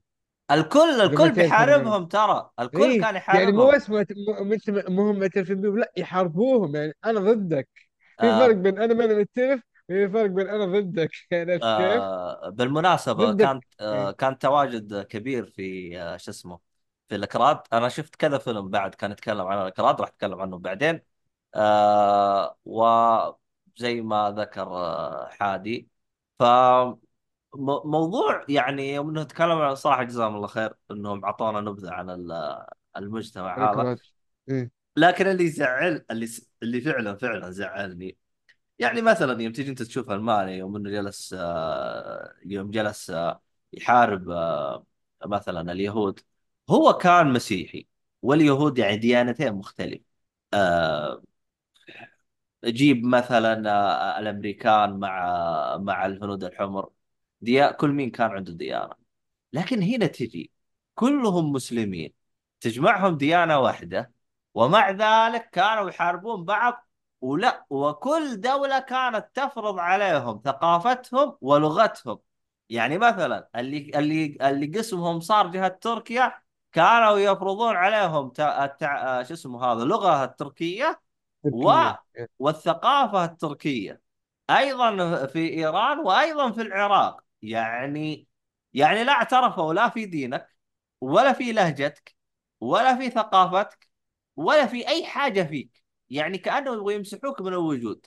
والصراحة كانت حاجة الصراحة تغبن الصراحة. عموما نرجع نرجع في موضوع آه شو اسمه؟ فبس بيوريك. إنه في احداث في أثناء الفريق هذا ما يحاول يتأهل في أشياء تصير في ال... ال... ال- الأكراد نفسهم أو رئيس جماعة الأكراد اللي هو ما قالوا وين وين مكانه هل هو في العراق هل هو في. في إيران أو تركيا ما ما قالوا. بس إنه يتكلم مع مع كمية كبيرة يعني يتكلم بالألوفات. يقول لهم نبغى تصويت وناخذ حقنا وما ما أدري إيش. فهذه الأحداث قاعد قاعد كلها تأثر عليهم كفريق كرة قدم. قاعد تأثر على اهاليهم تأثر على الحي اللي هم ساكنين فيه. فكل هذه الأحداث كده مع بعض داخلة هم داخلين في مرحلة حاسمة بالنسبة لتاريخهم. إحنا بنتأهل للدرجة الممتازة عشان بعدها نقدر نتأهل نلعب في ال Champions League. يقول لك إحنا الفريق إحنا ما إحنا فريق يقولوا إحنا منتخب الكرد. إحنا لو لعبنا في ال Champions League يعني كان منتخب الكرد يلعب في ال Champions League. في دوري الأبطال مع البايرن مع الريال مع الفرق هذه. فعلا في فرق سويدية من هناك. والسويد يعني دعم الفريق. هي مو بالدرجة الكافية كانوا يتشكوا من أمور بس يعني يقولوا أحسن من غيرنا بكثير. عندنا أشياء هنا نحافظ عليها في إنجازات حققناها. فالفيلم الأمانة اللي يمكن ما يحب الكورة ما راح ينبسط اللي يكره السياسة ما أدري إذا بيعجب ولا لأ لكن اللي عنده السياسة والكورة. آه okay okay معاه ترى بينبسط في الفيلم مرة مرة بينبسط فيه. الفيلم ترى جميل متعوب عليه متعوب على تفاصيله. آه الفيلم ما كنت متوقع منه شيء قلت آه يلا شكله شغل تسليك ولا أي قضية وخلاص. لأ في طلعني على معلومات كثير وفي حماس وإيه بعرف إيش اللي يصير. حتى في أحداث الكورة إن الأحداث حقيقية في الأخير الأحداث كلها مبنية من الواقع. ما في شيء ممكن ألفه هنا ولا هنا بس على العموم ترى القصة حقيقية. آه في النهاية أنا أنصح فيه زي ما قلت آه وروح على الفيلم الثاني لأنه الأول كورة فالثاني كورة لكن بقصة مختلفة تماما. آه هل أتكلم يا عبد الله عن التجربة؟ لأنه الفيلم الجاي هو أول فيلم في القالة ولا هذا نخليها بعدين. قول يلا قول هايط بالقالة يلا. ولا خلينا نقولها المرة الجاية مع بعض كذا نتكلم عن القالة كأنه شيء كذا موضوع مفصل شوية. لأن تجربة القالة ترى بالنسبة لي أنا تعتبر صفر ترى لأني أنا قد جربتها قبل. طيب okay أنا وعبد الرحمن خليها خليها الحلقة الجاية عشان لا نطول في هذه الحلقة بس إنه ما شاء الله الساعة طيب 11 تقريبا دحين نتكلم عندي عن الفيلم استطراد بس استطراد خفيف على طاري الأكراد قبل شوي. أه، ترى مخرج فيلم صدام كردي. ف إي اوه هذه معلومة بعد نسيت أذكرها. okay كردي وال... فهو كان يت- كردي ويتكلم عن شخصية عراقية. بحد ذاته ك- يعني ال cross اللي كان بينهم كان الصراحة ها؟ إي. okay. طيب آه فيلم كوبا. الربط بينه وبين ذاك انه أفلام كورة. لكن فيلم كوبا كان في كأس العالم 71 وقف آه وقف. أنت وش الفيلم الأول أنت؟ الأكراد فيلم الأكراد. وش اسمه؟ Dalkurd Story. كذا اسمه. برسل لك اسمه يا عبد الله غريب انه إيش؟ أرسلت لك اسمه. برسل لك اسمه ثواني. برسل لك اسمه. أرس... لك آه، تليجرام أوكي؟ علي هوبا ذا ذا أوه ذا أوكي أوكي الكورد أوكي ستوري. أوكي أوكي أوكي أوكي أوكي حلو. آه الفيلم كوبا آه في في ك- في في كأس عالم كوبا كوبا اللي هي في المكسيك سنة 71 شارك فيه بيليه ولاعيبة يعني ثقيلين هذول. كأس عالم كأس عالم يعني عادي. فبعدها آه، بكم شهر آه، وقاعدين يعرضوا قضية إنه ليش البنات ما لهم حقوق إنهم يمارسوا كرة القدم وقتها. اتضح إن الحكومات ضدهم مو مهتمين جسمكم مو زي الرجال أنتوا جسمكم أصلا مو جسم قوة روح العبوا الرياضات الثانية روح المطبخ. كذا في كمية تنمر مو طبيعية. روح العبوا طاير روح العبوا يد روح العبوا سلة روح العبوا أي شيء. الكورة ما هي ليكم لا سياسيا ولا تقبل الشارع ليهم ولا شيء. يعني في بعضهم كبنات كثيرين مبسوطين على اللعبة. آه، إحنا بنلعب إحنا بنثبت إن هذه اللعبة للكل من هذا الكلام. في كانت وجهات نظر كثيرة لكن الكلام إنه المكسيك فكرت في الموضوع. حيسوون كأس عالم آه، رجال. طيب عندنا كل شيء جاهز ملاعب جاهزة. ما نحت... ما حنتعب كثير في التنظيم كل شيء جاهز. آه العالم يعني وثقت في الكأس العالم اللي نظمناه. خلينا ننظم يلا كاس عالم للنساء فجمعت آه منتخبات آه ست وست منتخبات إذا ما كنت غلطان. آه، منها الارجنتين وإيطاليا وألمانيا وإنجلترا وغيره فكيف طريقة تسويق كأس العالم؟ إيش صار في كأس العالم؟ إيش صار بعد كأس العالم؟ هذا كله تعرض في الفيلم بطريقة documentary حيث اللي شاركوا في الكأس العالم هذاك هم اللي كانوا يروا القصة. فتحس كذا إنك تسمع الأحداث من لسان الناس اللي شاركوا في الموضوع. في 71 أنتم متخيلين؟ 1971 يعني كمية الناس كمية الناس أعمارهم مرة كبيرة. آه قاسم مشترك طبعا الفيلمين. كلهم documentary حتى الأول تعتبر documentary على biography الأول. هذا docu documentary بس. آه أنا هذا شوية يعني ما حسيت آه okay كقضية إنك تفكر فيها. كيف إنه كأس العالم معلوم بس هذه آه قالت كثير.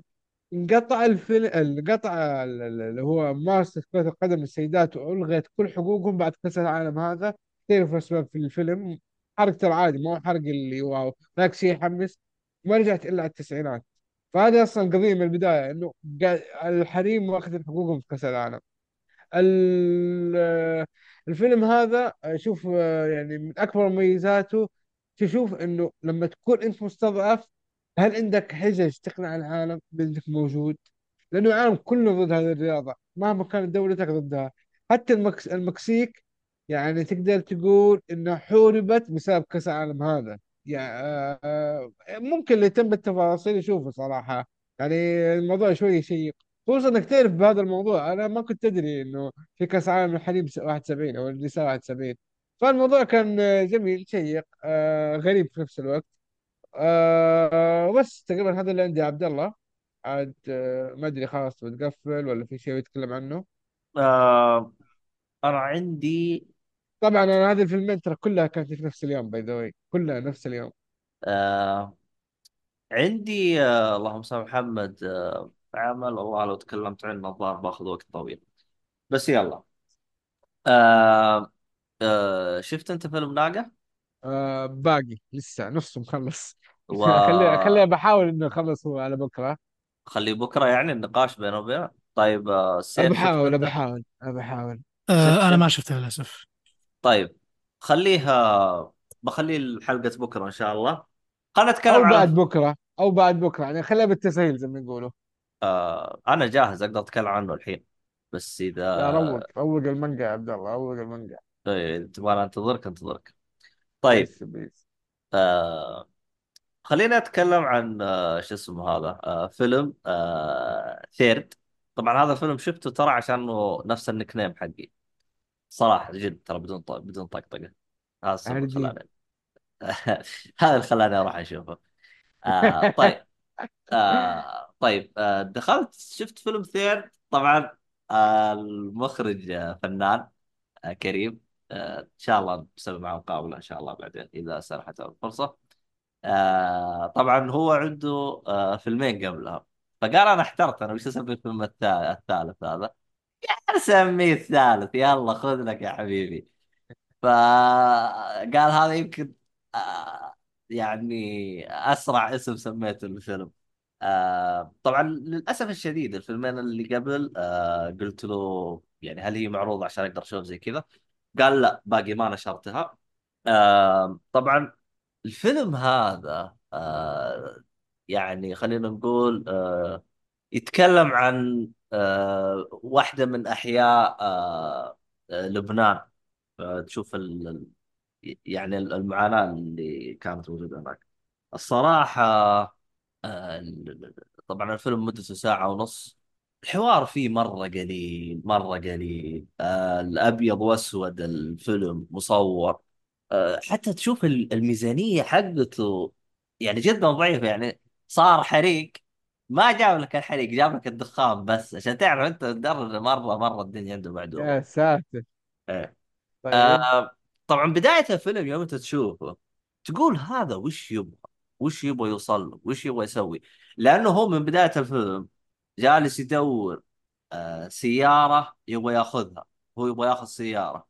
راح عند آه ما حد راضي يعطيه سيارة. فأنت تبغى تعرف ال- السؤال اللي كان يتداور في ذهنك في بداية الفيلم إيش يبغى يسوي بالسيارة؟ طبعا راح يجاوبوا لك بعدين في الأخير. فصراحة يعني يوم تشوف الرحلة يعني أنا مرة انبسطت في الفيلم. آه ودي أشوف أفلام اللي قبل. أنا ما أدري إذا فيها تعلق أو شيء لأنه هو قال قال المخرج قال ما في بينها ترابط. ما بس آه نفس الممثل آه اللي هو الشخصية الرئيسية كان موجود معاه في آه، الفيلم اللي قبله. مرة انبسطت منه فيلم بس الفيلم هذا أنا ما أقول لك إنه يناسب الأغلب. يعني فيلم كذا يعطيك معاناة حي من أحياء لبنان بطريقة بسيطة جدا كذا بدون حوار. أنت تستنتجها من نفسك كذا. حتى الرحلة حقت الشخصية نفسها كاملة إيش سببها وإيش صار وإيش ما صار كلها تستنتجها بنفسك. صراحة آه يعني الحمد لله اخترت اسم على النك نيم حقي. أصلا كنت أبغى أقول آه، المخرج يعطيني النسبة من الفيلم. للأسف. مو ما يستاهل المخرج ما يستاهل ها؟ لا يعطيني نسبة من الفيلم إيش اللي يستخدم اسمي؟ آه اي لا. أقول لك هي ما يستاهل لأنه ما أعطاك نسبة.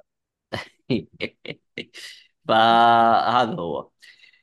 هذا بخصوص آه، فيلم ثيرد أعتقد كذا. آه، صار إحنا لازم نقفل الآن لأنه أنا ما أبغى الحلقة يصير طويلة. زاد إحنا لنا تقريبا ساعتين نسجل.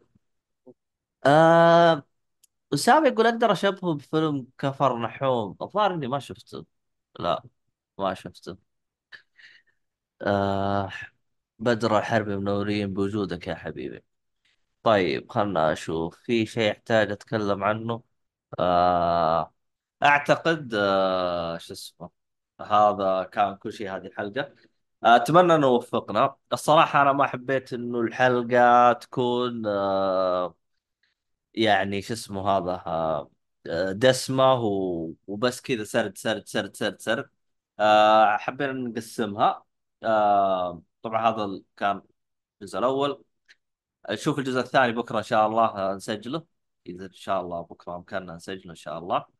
آه ما ندري إذا بخ نختم على لأنه أنا أنا الآن ما ما تكلمت إلا على نص محتواي مو نص أنا ربع محتواي. أقدر أسجل لا لا حلقتين عبد الله ثلاث حلقات بإذن الله. بالراحة ثلاث حلقات. إلا إذا الثاني شدناه ثلاث أربع ساعات. آه هو شوف هو أخذ جزء كبير من هذا راينا عن المعرض. آه ترى تكلمنا نص ساعة عن راينا آه فهذا هو. آه أتمنى نالت اعجابكم آه شاركوني رأيكم اقتراحاتكم. إذا في شيء تشوفون إن إحنا ما غطيناه حتى نتطور في تغطيتنا المعرض القادم آه راح إن شاء الله يكون في فيديوهات راح يسويها أبو سنيد إن شاء الله قريب. آه لكن ما أقدر ما أدري متى راح تصير لكن إن شاء الله قريب. أتمنى إنه وفقنا في هذه التغطية. وإن شاء الله راح نكون متواجدين في تكملة هذه التغطية. شكرا للشباب شكرا للمتواجدين في البث. وحسابات التواصل حقتنا كلها موجودة في وصف اللي بيسمع الحلقة بجودة أفضل تلقوها على منصات البودكاست أو آه تقدرون تشوفونها على منص- منصة اليوتيوب اللي بيشوفها فيديو. وهذا كان كل شيء. الراعي الرسمي بودكاست خيط الطباعة لا تنسوا تشترون من عند طابعة ثلاثة أبعاد اللي يبغى يستخدم كود الخصم. ونشوفكم إن شاء الله في حلقة قادمة ومع السلامة مع السلامة.